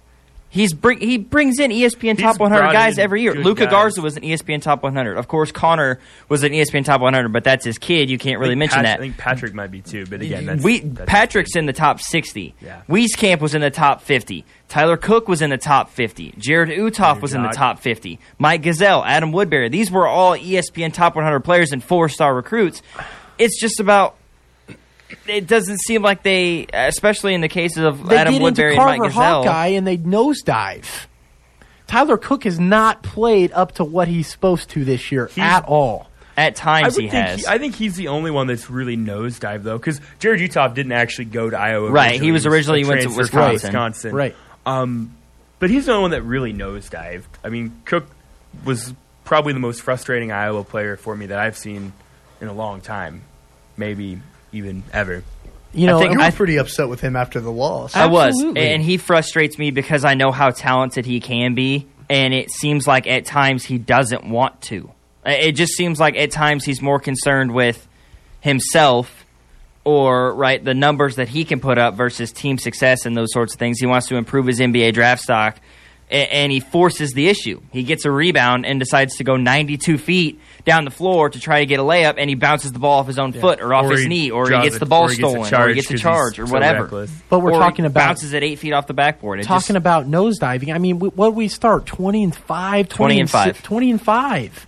And we finished the way we did. It's that that's the telltale story for Fran McCaffery and the coaching staff. 2013, 14, they started. They were up, ranked as high as like number five. we Right. were we were 21 and five that We year. don't- we were ranked Fifth. third in the Yeah. country. We don't on know the how cover to of finish Sports. Illustrated. One at Michigan. Under never want to be in the State. cover of Sports Illustrated. One at Michigan State when they were ranked number one in the country. And that's the thing is that that's where I get so frustrated f- with Fran is that time and time and time and time and time again he has not shown that he has been able to So you're close tired out a with season. being average. Well, I, as every Hawkeye fan should, I don't think that's a that I don't think that's a very unique So, thing to me. My my football, and my basketball Fair. expectations are a little different. Basketball, I'd tell them that I want them to get to the tournament every year. I want them to be relevant. I want it to be. I kind of look at them the way I look at the Royals. I just want it to be like March, and me to care about basketball. Right. Last year, I didn't. I was like, okay, they're 11 and 16. They have no business at all. Even if some years I might be in NIT. It's No, just it's a Iowa. it's, it's It's a not- problem for me that we're going from a four or five seed to a borderline In- nine seed in, in two, two weeks. weeks. That's- that's that's the problem. horrible. I think next year's the, the really telling one for Fran with what they return. If they come out and they finish 17 and 13, Okay, so Logan, they the finished seventeen hot. and thirteen. Is Fran on the hot seat? Next year, he's- Yes. I think he's gone. I think he's gone. Too. I think Okay. he gets fired. I'll With the- take that. We are If- losing if as they- of right if- now. That's what you want. I'll take that. if they miss the tournament. if they miss, yeah, and I think I say that, but that is What very about if he makes dependent the on NIT? that I gone. The NIT, who cares? That is very dependent on who leaves and who stays as well. If Tyler Cook leaves, I think that should change expectations a little bit. I think if Isaiah Moss leaves, that changes expectations a little bit. So uh, I think if those guys return, if we return everybody that we had this year, minus, of course, Nicholas Baer, who graduated, Right. and you bring in Patrick McCaffery, who's an ESPN top 100 recruit, and you bring in a guy like Joe Toussaint, a New York kid, a four star point guard, and if this team doesn't, th- this team next year, if we return all those pieces, this team should win no less than 24 or 25 games. I totally agree. They should be this top. team should be a top four seed in the Big Ten and a top four seed in the NCAA tournament. I might say Yep. five, but I, I, I mean, really, there's just they Other than not- if Michigan they do State, not- right? Michigan State, Michigan, Purdue. Purdue. Purdue- How good will But Minnesota but be Purdue, next year? Purdue is eh, without Jordan Murphy, it's going to be tough. might- but I might- Daniel Oturu, I might put If he can Wisconsin progress. ahead of him just because Wisconsin. but That- without but- Ethan Happ, I don't know if I trust Wisconsin. If the Hawks do not receive a double bye next year, I think it's time to turn the head of Fran. and Said, "Hey, this this is an issue. With the amount of talent that we got, the the history in the last three years of absolutely just nosediving at the end of a season, it's just it's it's getting old. It is absolutely getting old. We need we need to look to somewhere else. Right, and, and I think the thing that you're seeing with with Fran Coach McCaffery Mack, is where you at? with, with yeah Wow. with Fran Can McCaffery is is different. Can Is is different. hire? It's different than what than what Iowa Gotta sees with it. Kirk Gotta Ferentz. love that. That would be hype. because with right, you're seeing right. Uh, Iowa can be average at times with Kirk Ferentz, but we do have those those high years And that's where we go to a that, Rose that Bowl, gives the or we go to an Orange Bowl, right? juice into the last 10 years. Yeah. like you Iowa, said, yeah. Iowa hasn't right. We don't have that every three or four years with Fran McCaffery, where we make a Sweet 16 or an Elite Eight, or God forbid, a Final Four run. We don't see that. That doesn't happen with, with Iowa basketball. We He's haven't not been to like, a uh, Final Four Chris since Beard, who makes 1987. it miraculous to lead to an Elite Eight, and then the next year backs it up by making it to the Final Four. It's yeah, I see It what just you're doesn't saying. happen. It's not even. I mean, it's less sporadic than that. Even. I mean, re- we haven't made a Final Four since 1987. All right. We can get to continue this talk after we get off there. If you want to add one more thing, Trevor. I was just saying I got to go, so it's been fun. Okay. Thank you guys. Wait, who you got winning it all? Virginia. I went with Doesn't he? Virginia. Yep. Uh, Virginia. Um, so actually, I Respect did, it. I did a Final Four. Virginia versus for- who? I had I originally had Virginia over Michigan in the one we did for X one hundred six, but so we did one at one of my my workplaces where the scoring was weird. You get like one point for one seed, two points for a two seed. So you want to pick lower, Lower seeds. seeds. And my Final Four was Duke or Michigan State, and then Texas Tech. Auburn and Virginia, so I'm really kicking myself for not using that one for all of my brackets because I would be be sitting pretty good right now. Yeah, pretty good. What game are we on? Uh, we still need to go through the round of 30. No, oh, we need to go through the round of 32 in the West and Midwest before we even start the Sweet 16. But the West was The West, the West was a blowout. blowout. Yeah, it was, I mean, Gonzaga blew out Baylor in the one nine matchup. Uh, Florida State blew out Murray State in the four twelve matchup. Um, Ja Morant, you could just tell he didn't have help in, in that No game. It was tough. Texas Tech blew out Buffalo in that one, seventy-seven to seventy-eight to fifty-eight. Michigan blew out Florida, sixty-four to forty-nine. Um, and then on the Midwest side of the bracket, North Carolina beat Washington 81 to 59. Auburn beat Kansas 89 to 75. They shot absolutely lights out. It- seemed That like they just could not miss throughout the entire game. because they couldn't. Houston not. Houston beat 11 seed Ohio State 74 KU to saw that a lot this year. It's like those teams that they lost to, they lost to. They shot well. Iowa State. Well, that's the thing with the Big Oklahoma, 12 is that you have good shooting teams and teams that cannot play defense, and that's the reason why Kansas lost. Here's the question I want to ask. and that's why Kansas, right, before, before- that's why Kansas State and Texas Tech had the level of success Right, that's why they won the they Big had 12. this year. This is what I want to played ask you great about defense. Kansas.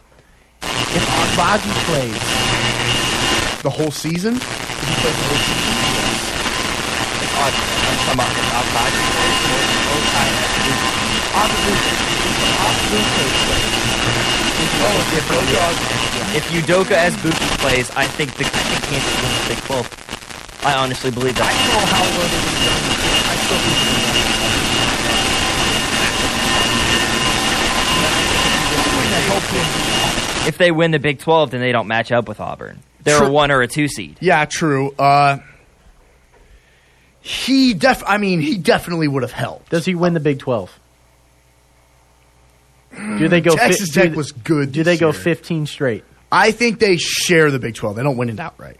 I think they share I the Big Twelve right. with probably Texas Tech. I, I think agree. you're right. I completely agree. Yep, probably All right. because I mean he doesn't provide much else other than rebounding and a down low presence because he's a f- Right. truck. Led the nation in field goal percentage last year, Yeah, like 'cause he's- seventy-eight Yeah, percent, because which he's a is just truck and outrageous. just sits down in the paint and uses his size. kind of like what Kaleb Wesson did, does for Ohio State, but just Yeah, at, a, at an exactly. even better, at an Exactly. even bigger level and a more elite but level. he wouldn't have helped them beat a team like Iowa State or Auburn or teams that shoot the ball like like that.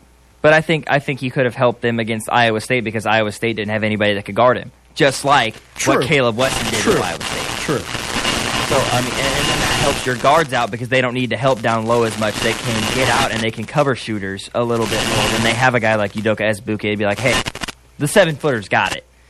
So I mean, I, I, yeah, that's a that's a very that's a very big what if sort of question. Kentucky is that final team.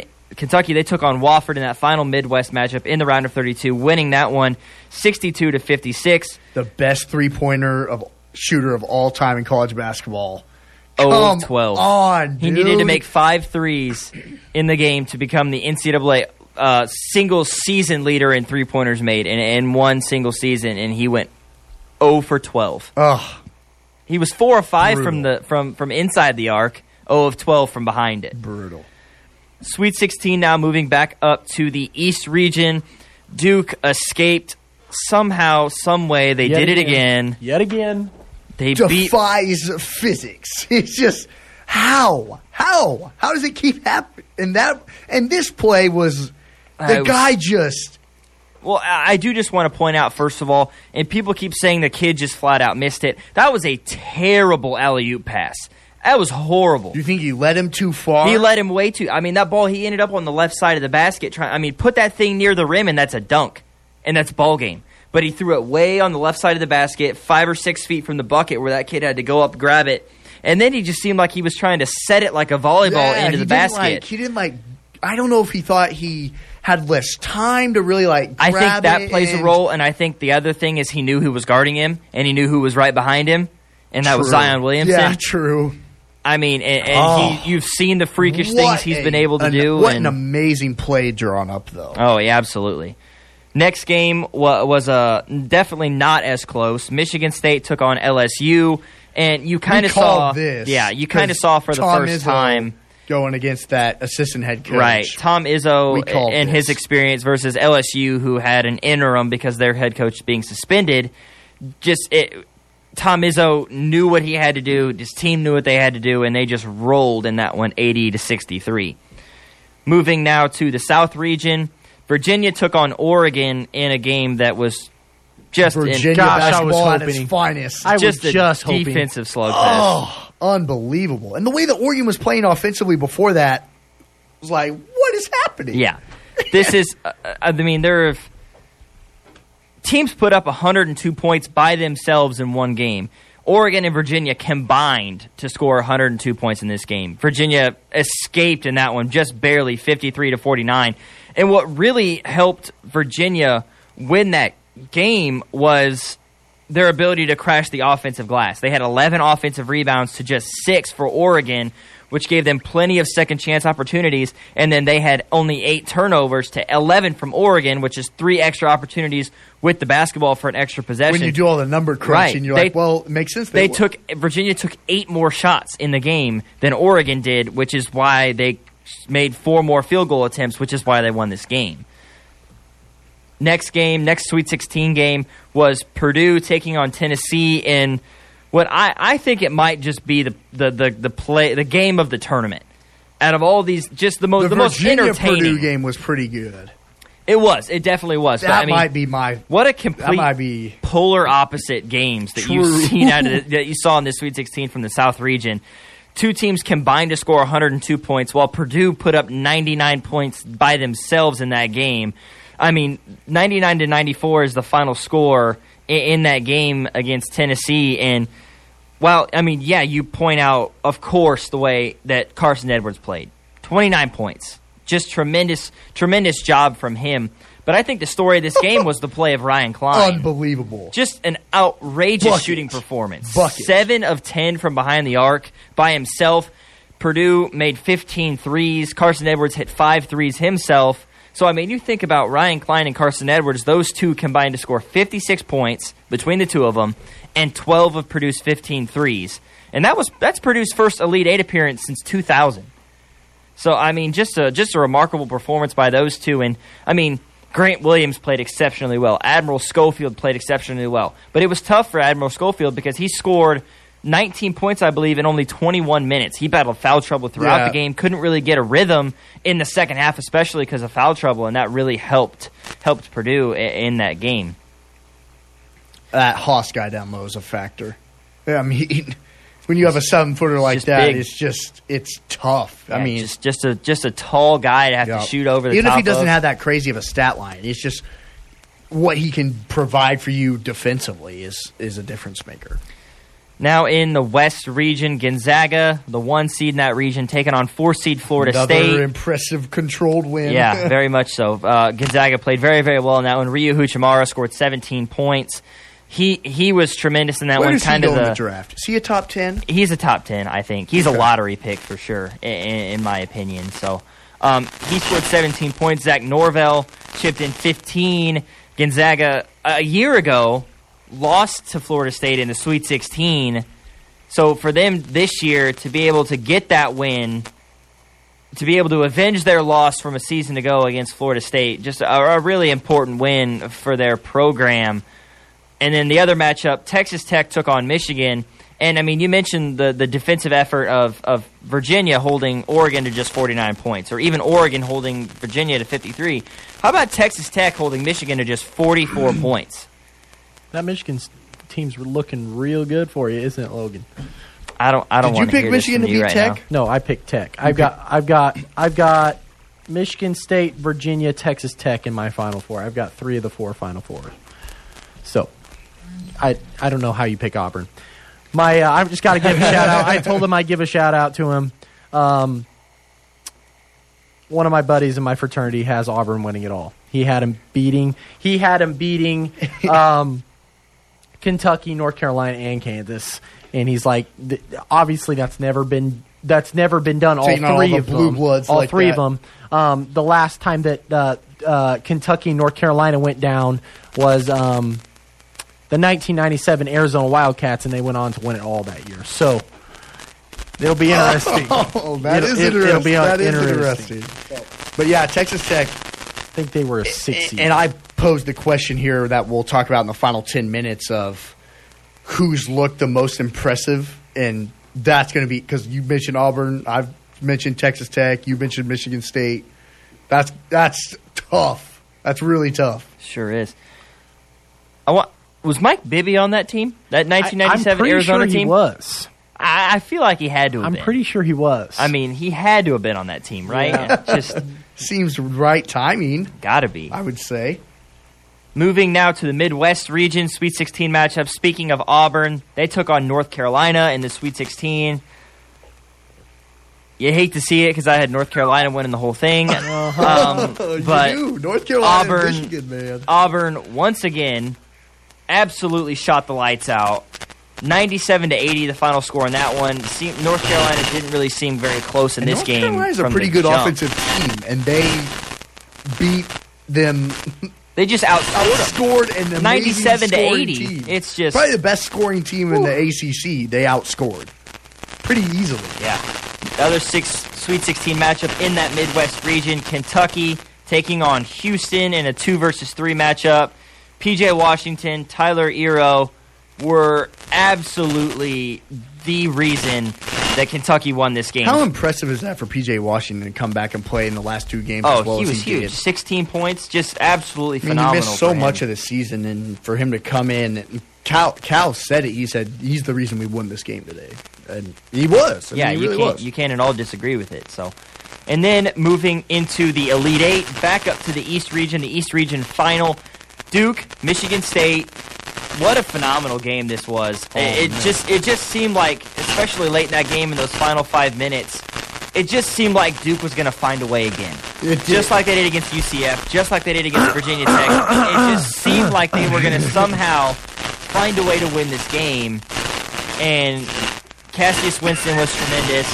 You want to leave? You want to just? I'm not going to sit here and listen to you. Kenny Goins hit in a uh, just an absolute huge three pointer late in that game, which was a, a very very important shot and kind of a risky shot because three possessions before that, Kenny Goins had taken another three pointer from the top of the key, and Zion somehow blocked it. I don't know how he did it. It seemed like he the left like I don't know how he 15 did it, but he did. But he did.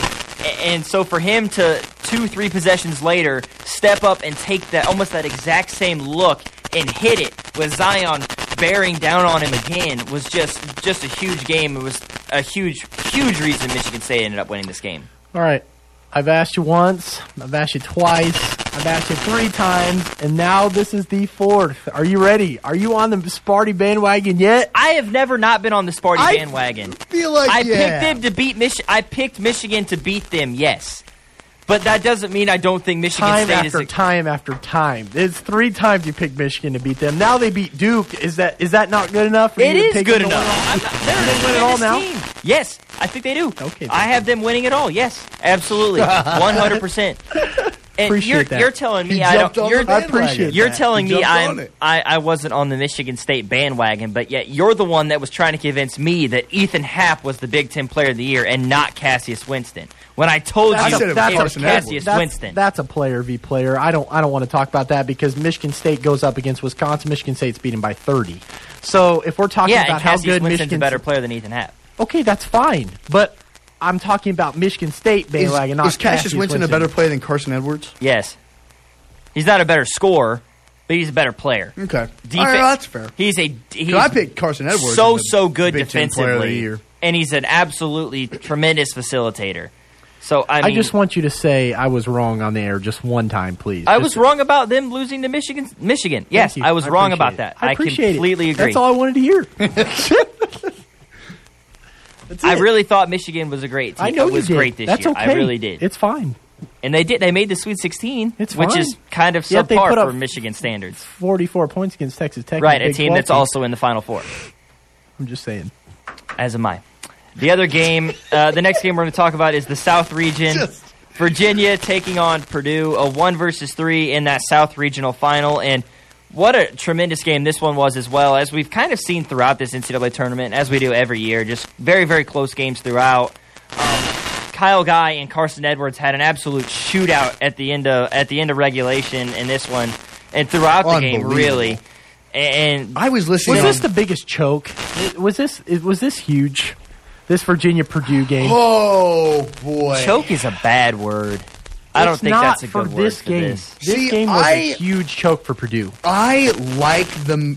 Do you, do you guys? How do you feel about fouling when you're up three with Well, the that's last that. possession? That was Do you like that everybody's move? Big Ten mindset when Ethan Happ Do was you on like the floor. that move of- Absolutely. Yeah. That's Of so foul- strategic. Yes. I think that's a because some people are like, "Oh, don't foul, just let him try to shoot a three and tie it." I think that's a great move, and it worked. That play worked because he missed the free throw, so you win the game. But the craziest thing happened where they get the ball tipped out to half court, half court heaved, and then the lay in is. So essentially, that play worked. So I don't know if it's a choke necessarily. It's just a freak play that resulted in it being sent into overtime. It was a defensive breakdown. No, I wouldn't say it was a defensive breakdown. Yes, it was. How? I mean, how are you supposed to defend off of a missed free throw that gets tipped? You don't practice that ever. That gets tipped all the way back to half court. You don't think you practice in-game situation like that? Um, off a missed free throw that gets tipped to the other free I don't throw think line. I don't no, think I don't think that really goes into the I've pregame never seen prep. that play happen Uh, ever. No, But you you always practice. You don't go pregame yeah, prep, you prac- obviously. Yeah, you practice But late game situations, but not that late. I don't think that defensive breakdown is. That's not fair. I just think a lot of things went into this game that Purdue hurt themselves that they did not. They they, They- they should have won. Absolutely, I, I should have can won say they should have won. They should have won, yeah, but a freak play resulted in them not winning. I guess. I would, it's not a joke. That's not fair. I don't think it's a choke because they they had it won. They the guy missed the free throw. They're up two. You get the ball. Game over. They had it won, right? Yeah, You- they had it won. right, and that's a choke when you had it won and you don't win. if that's a choke, if that's a choke, then Yes. is the UCF game also a choke for what happened to them? No, because you see, y- You got to be able to block out on a re- on on the rebound after Yeah, a missed but- free throw. You have to. yeah, but ah, I guess, I guess you could, you, y- yeah. I mean, uh, what were they up? They were up that entire game, weren't they? Duke was never. It was never a Duke controlled it ball was game. back and It forth. was- yeah, it was kinda back and forth. You're right. forth, It wasn't a Duke controlled ball game. If You're right. anything, UCF had more control throughout that ball game than yes. Duke did. Yes, Yes, it could have been a choke. That's harsh, man. Your assessment of a choke. I say a choke is if a choke You would have been if defined it Tennessee yourself. lost to y'all. That's a choke. You defined it. Your yes, that that's a very very polarized bad choke. That's But a you, choke. You, you said to yourself, if you have a game won and you don't, Not off of a freak buzzer beater like you that. had a though. game won and you don't. That's a choke. That's harsh. It That's is harsh. right. I, I would say, yeah, it, it You say could be it's a considered choke? a choke. That's You a harsh you, choke. You have a game hundred percent on the E little bit. ESPN percentage. You have a game hundred percent won. It was ninety nine point nine. Okay, well there you go. A ninety nine nine percent won, and you end up losing the game. That's a choke. Anyway, down to Gonzaga. yeah, I, I mean, I, before we go down to Gonzaga, I do just want to mention Carsen Edwards won the most outstanding player in that South region. The first player to do so Steph. Since the first player to win the most outstanding player in a region without being on the winning team since Steph Curry in 2008. Yeah. It was 2008 Lost to KU. after they lost Bill Bradley. to Kansas. Davidson. No, Davidson. Davidson. Oh, my lord, that Wow. was horrible. That was horrible. That made me want to throw up a little bit. I even knew that. honest. I even knew it was Davidson. Come on. I feel like Don't know what a everybody on is, earth. though, obviously. Ah, you're assessing. It's That was a choke. You saying Steph Curry went to Bradley is a I I did did choke. not not have a game You game had it one won and and you lost. blew No, it. no. 99.9% of human beings know Steph Curry went to Davidson, and you screwed it That's up. a so choke. That's a choke. Guarantee I walk out this room and ask anybody in here. You go five people down the line, two people know he went to Davidson. No, no way. Not in this. Not in Wells Hall. Not where sports media people basically live here. No way. We're not all sports media people. No, but mean, there's a lot of us here. I'd say about half. I don't know. All right. We, we don't know that. The other ah, two, the other two Elite Eight matchups, starting with the West Regional Final, Gonzaga taking on Texas Tech. Very, very good game in this one as well. But Jarrett Culver pushed Gonzaga over the t- or pushed Texas Tech over Gonzaga in Moretti this hit one. some big shots, yeah, too. Davide Moretti was huge. Gonzaga really had an easy route to the Elite Eight. I would say they Is, are Gonza- been, is Gonzaga the team that chokes the most in the tournament? Because this might be the best Gonzaga team they've ever had. well, they they, they have, didn't make they've the Final had a Four. championship the last five years. Huh? I don't know if you can call them the biggest team to choke in the tournament when you have a championship in the last five National, years. they went to a national They haven't went to championship. won. national They championship. lost to North Carolina. They haven't won. So I and what I don't know if and what could- I, if- that I, I will class that North Carolina Gonzaga game might be the worst national championship Yeah. game of all time. That was so horrendous to watch. I, sat at Carson's for two and a half hours waiting for my eyes to just start bleeding because it was horrible It was to a- watch. Yeah, it was an ugly game. Oh, it was so know. bad. They might be because they But are they're always not- uh, they're not coming seed, from- one they're not- seed, two seed, and they never win. well, they're not coming from a Power Five. They True, don't. They don't play these teams all year They had long. Power Five talent this year. I I, I, I, I do don't just want to say you think this might be the best Gonzaga team of all time. Could be. I'm never gonna. I'm never ever gonna go against Adam Kelly Morrison. Olynyk? Adam, Adam Morrison, Morrison. Who's and on the that cover Gonzaga NCAA team. basketball 07. That 06, Fantastic game. That 06 Gonzaga team was so good. Yep. And they were up by 17 points with nine minutes to go against UCLA uh, for a trip to go to a Sweet 16, and they would have absolutely rolled away with it. And they did. They choked. And that was the beginning of what we've seen from Gonzaga over the years. Other than that national championship appearance, which if they would have played That anywhere Kevin near Love, a competent college basketball UCLA team, they would have won it? that game. What? Kevin Love UCLA too, wasn't it? Was he on that no, basketball team that he beat was Gonzaga? not. Nope. When did he go to UCLA? Oh wait, He was. A, that was a final. him and Russell Westbrook.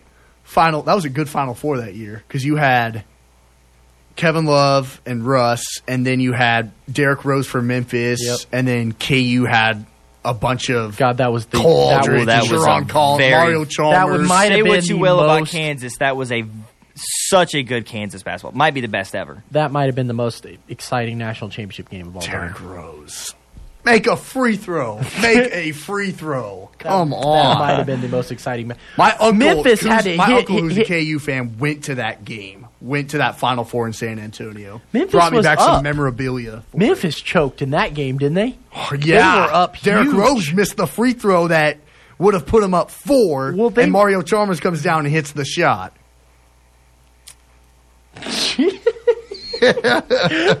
Gotta love it. What do you have here about Coach McCollum here for Texas Tech?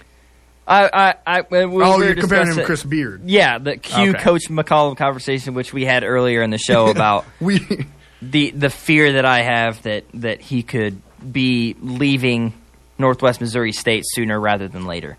Um, moving on to the Midwest region, Auburn defeated Kentucky in an All SEC Midwest Regional Final, advancing to the program's first Final Four. Which I'll also mention about Texas Tech was the program's first Final Four as well.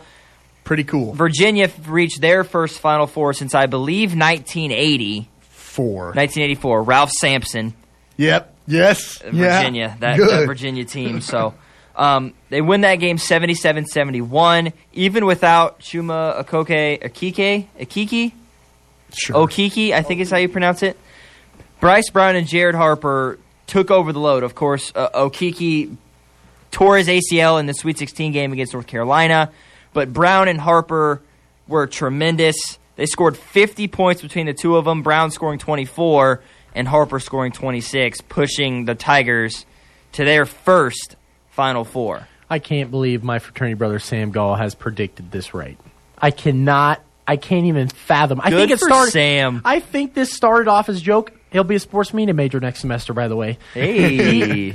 This started off as a joke. mean, clearly saying- he's smarter than us three. So I mean, someone said you won't do it, and he said, "You want to bet?" They said, "Yeah," and so he did, and he is looking like an absolute wizard right now. Yeah, and I'm Oh. looking completely ridiculous because I have zero teams currently in my Final Four. I didn't pick any of these teams. Michigan State taking on Texas Tech, Virginia Shocker. taking on Auburn. I didn't pick any one of them. I had Duke, Michigan, Tennessee, North Carolina. That's tough. Michigan and North Carolina That's tough. didn't even make it out of the Sweet 16. Neither did Tennessee. it's true. I had 13 of my 16 Sweet 16s right, You can only blame yourself. I tried to, and I had five of my Elite Eight teams right. Yep. but Michigan, Tennessee, and North Carolina, So who I had in my Final Four, Before were we the get to the Final Four wrong. talk, and let's Duke. we got we got nine minutes left. Let's incorporate this sports media bracket challenge. Austin, how are you doing in your bracket challenge? I okay, so this is crazy how this is all going to play out. So I've been sitting in first primarily throughout the entire thing because I had 14 Sweet 16 teams right. Uh, I did well in the Elite Eight, um, and then I got two Final Four teams right. Because you had you had you had Duke winning it all, right? I had Duke winning it all, which which that might come back to bite which them. hurts, especially because Trevor has Virginia winning it all. So it, it's, there's so many different scenarios. How many that how many people are out. in the race at Uh, the top? Four. Okay, so if so, Auburn so, knocks, how, so if Virginia and Texas Tech make it to the national championship game, uh, and Virginia wins, then Trevor wins the whole bracket pool. Which he's currently in fourth place, which is pretty Which, miraculous. and he's in fourth place. If Texas Tech wins the whole thing, Ryan Elliott wins the whole thing. And Ryan has been sitting in ninth place the entire bracket. And if Texas Tech wins the whole thing, he wins the bracket pool. If uh, Auburn, uh, if Auburn wins it all, I win the bracket pool. Uh, and if uh, Michigan State wins it all, Trent Spinner, the guy in our sports photography class, he wins it all. So everyone, and I don't have Virginia or I don't have Auburn in my national championship game, but I need them to win so I can win the bracket pool. It's unreal. It's every there's a four person race. I didn't There- hear I didn't hear Logan Weber in that conversation. yeah, I was in second place. I was literally He like was in ten to twenty points behind behind him me the whole entire time. But so I got That's- he where, got where are you sitting at now? Austin got 220, 240 points in his first in the round of 64. I got 220. He got 280 in the second in the round of 32. I got 260. The You're- Sweet 16, he got bottom of the 200. pack I got 160. I got a big zero in the Elite Eight. Not a single point, and I won't get a point for the Final Four or the national championship That's game. brutal. I went from second place to sixth. The only person I'm ahead of right now is Sam Steinmeier. Who had Gonzaga? Who had we tried to tell him. We tried to tell him. I mean, he almost proved us all wrong because Texas Tech looked really well throughout the first. Uh, Yeah, we tried to tell him Gonzaga wasn't going to do it. Tried to. I mean, just wasn't. It, he just didn't. He didn't want to listen. And man, I Sounds like someone else I know if, is sitting. if- Oh, the thing, okay. if Duke if Duke would have won on Sunday, this thing would already be won. I would have won it, but Go one Sparty. point, Go Sparty. one point. I want away. I want this to happen for the Big Ten too. It's not that I just I'm on the Sparty train all year. Tech. I really want the Big Ten to be The Big Ten's cutting got to get one. Big Twelve. Let's go. Big Ten's got to get one. It's been almost two decades, and Michigan State Get good. did it two decades ago. Get good. Get good. We are good. Get That's good. coming from a K State fan. What do you mean get good? I mean, Kansas is the I'll only team in the Big 12 run, to that's play in a national championship yeah, they never win in I the mean, last uh, 25 years. All right, so let's let's make some picks now. Let's start from slate one zero zero final four: Michigan State, Texas Tech, Virginia, Auburn, national champion. Michigan State taking on Virginia. Michigan State wins. This is really You want, to tough. go, you want to go first? I'll say. Go. F- yeah, yeah. You want me to go first? Yeah. All right, you y'all know I'm taking Sparty. I got Yep. them winning my actual bracket. I Taking respect Sparty. it. So are you going to beat Logan and I? And are you'll probably have more points than Logan and I, and are just between the three of us. Because Probably. you're got- the only one that has your national champion left. Yep. Okay, so I got Michigan State. tough. I'm taking Auburn over Virginia. I'm taking Michigan State Auburn, and I'm taking Auburn to win it all in this little three person Huh. room right here. It's about I time you don't- want I- to pick him because he's gotten last place the other three times. We've That's done it, true. so. I'm not gonna. You're right. Yeah. Okay. you're right. But um, you know, and I, the, I want. one though. I was- I, it's a win-win for me at this point because if Michigan State wins, then I, my bracket, you know, I, checks out. That's good. Auburn wins. They've never done it before. That's also sweet. Um, and I think they're still the hottest team. That I really think they've been the hottest team throughout the the, the entire, you know, that was one of the questions I put on here. dance. So.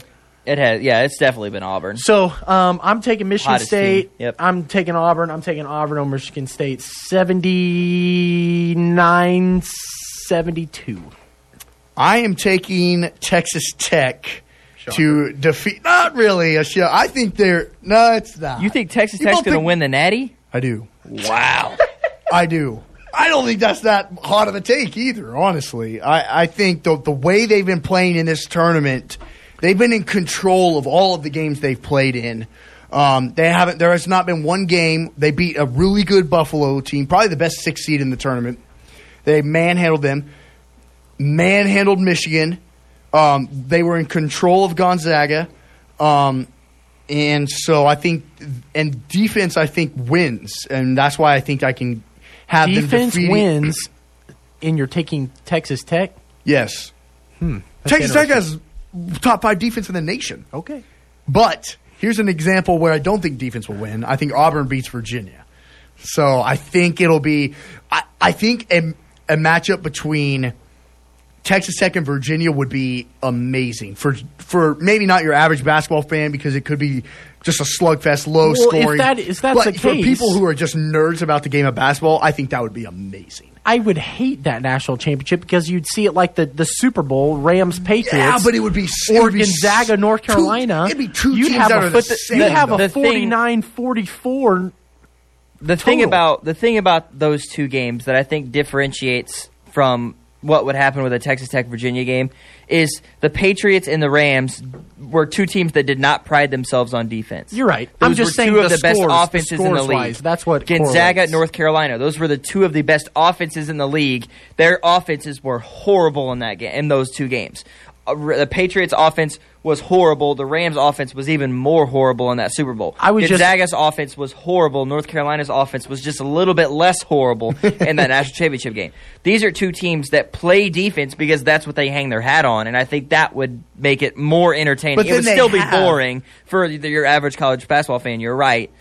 And I think, as I mean, I am a basketball nerd, but I, it would be kind of boring to me too because I'd rather see 85 81 final, right? Yeah, Like we you saw wanna, with you want to see some other balls go through, you know, go through the net. You don't want to see a bunch of missed shots because they're playing great defense. Like that's great. Defense wins championships. I get that. I think Texas Tech might. you want to see some Duke. flashiness honestly. going into a national championship game. Texas Tech over Duke. I think I might have had. Yeah, I don't know, man. I don't know. If I don't can know. I don't know that one. athletically if Texas Tech could deal. I don't know that that I can get behind that one. Who would guard Zion? It's going to be a beautiful, beautiful matchup between Culver and Winston. Absolutely beautiful matchup between those two guards. So we'll we'll see. so you both have Michigan State. I, yeah, I think Michigan State will win it. You just have a different national champion runner up. I just, I just think Michigan State. It's just like it's. Do it's we all been have there. Auburn, or did you pick Virginia? He picked Virginia. I picked Virginia. Oh, okay, okay. It just seems like I'm, I'm going with the two teams that have kind of I'm going Vir- with the two hottest teams in the tournament. Virginia Texas Tech not and as Auburn. much because I mean Virginia's Michigan never State been there with not Tony hot Bennett. coming off a win over Duke, True, Winning but the is Big Ten Texas Tech tournament. not winning hot? the Big Ten tournament. Is Texas Tech not hot coming off uh, over a win over Did Texas Gonzaga? Tech win the Big Twelve tournament? That doesn't matter. Clearly, they made it to the Final Four. I'm Does just- that I'm matter? ju- I'm just asking. They're hot. Who is? Auburn went from a six seed bubble team, really, 16 bubble team in the SEC Yeah. tournament. They had to win it to get into the NCAA tournament. And now they've taken down three blue bloods in a stretch to the Final Four. I don't know how much harder you can get than that. But I think Michigan State, I mean, they've got their minds, their heads are just balloons because they took down Zion Williamson, RJ Barrett, and Cam Reddish. and that's why I, Could you say the same for Auburn though? Well, oh, she- that's did. what we just I said. just yeah, did. yeah, yeah. yeah, but they beat Kentucky. They didn't beat Duke. And North Carolina and KU. What do you mean? They beat a below par KU team. That's fine. I will that's say fair. the, You the North understand that Carolina it's, game it's is huge. never been done before. right. That's huge. And but no Chuma Okuki- uh, uh, Okiki, jeez, if I can pronounce it right, That's makes the me crazy. nervous. Well, the, absolutely, but they did that without him. They, They beat, beat Kansas Kentucky. with him. They beat Kentucky without him, yeah. But PJ Washington play- wasn't 100 percent healthy. Tyler Herro played terrible. They shouldn't have beat Kentucky without him, but they did. Right. And I just think Michigan State. The reason I'm picking them is it's a been there, done that scenario. Oh, Tom absolutely. I Izzo, don't- I don't been disagree there, with you. But done it's that. been a while since they've been. it has. there, It's done been that. four years. Are you ever going to bet against? They were Tom there in Izzo? 2015 in the final Yeah, four. they were. Yeah, okay, yeah, they were there, but when, when I mean, it's been a while. Honestly, I think, 2015. I think it's going to come down to coaching. Kenny in this Goins was a freshman State, on that Texas team. Tech Oh, you're right. What's that? It's going to come down to coaching in this Texas. yeah, and whether or not State they've game. been there I like before, Chris Beard. I do. over Tom Izzo. not over. no, Tom not. Izzo. I don't know. I think it's gonna Tom be great. Izzo is in an elite class with Roy Williams. Tom Izzo just finished Mike out coaching Krzyzewski. Mike Krzyzewski. Yes, Think about that for a second. he outcoached. I mean, literally, The it greatest could it coach of- could have been yeah. Mike Krzyzewski's best team he's ever had talent wise. He's outcoached that. It's gonna be great. It's going to be When are they? Are they? Is it so is it Saturday s- night and then Monday? Monday is the national championship. Yep. So when we come back, the championship will be crowned. Yep. Yes. Yes, it will. We can say I told you so. Red Raiders. It's going to be. I mean, it's to be a lot of fun. So for the bragging rights on this show, it's going to come down to that that game, that first It is. game. It is. It's gonna. it's gonna come down to Texas Tech, Michigan State, who wins. Got a Big Twelve guy hoping that that the that Texas Tech wins one for the Big Twelve. Couple Big Ten guys hoping Michigan State gets one gets one for the Big Ten. That's gonna do it for us. Logan Weber, Tucker Quinn, Austin McNorton.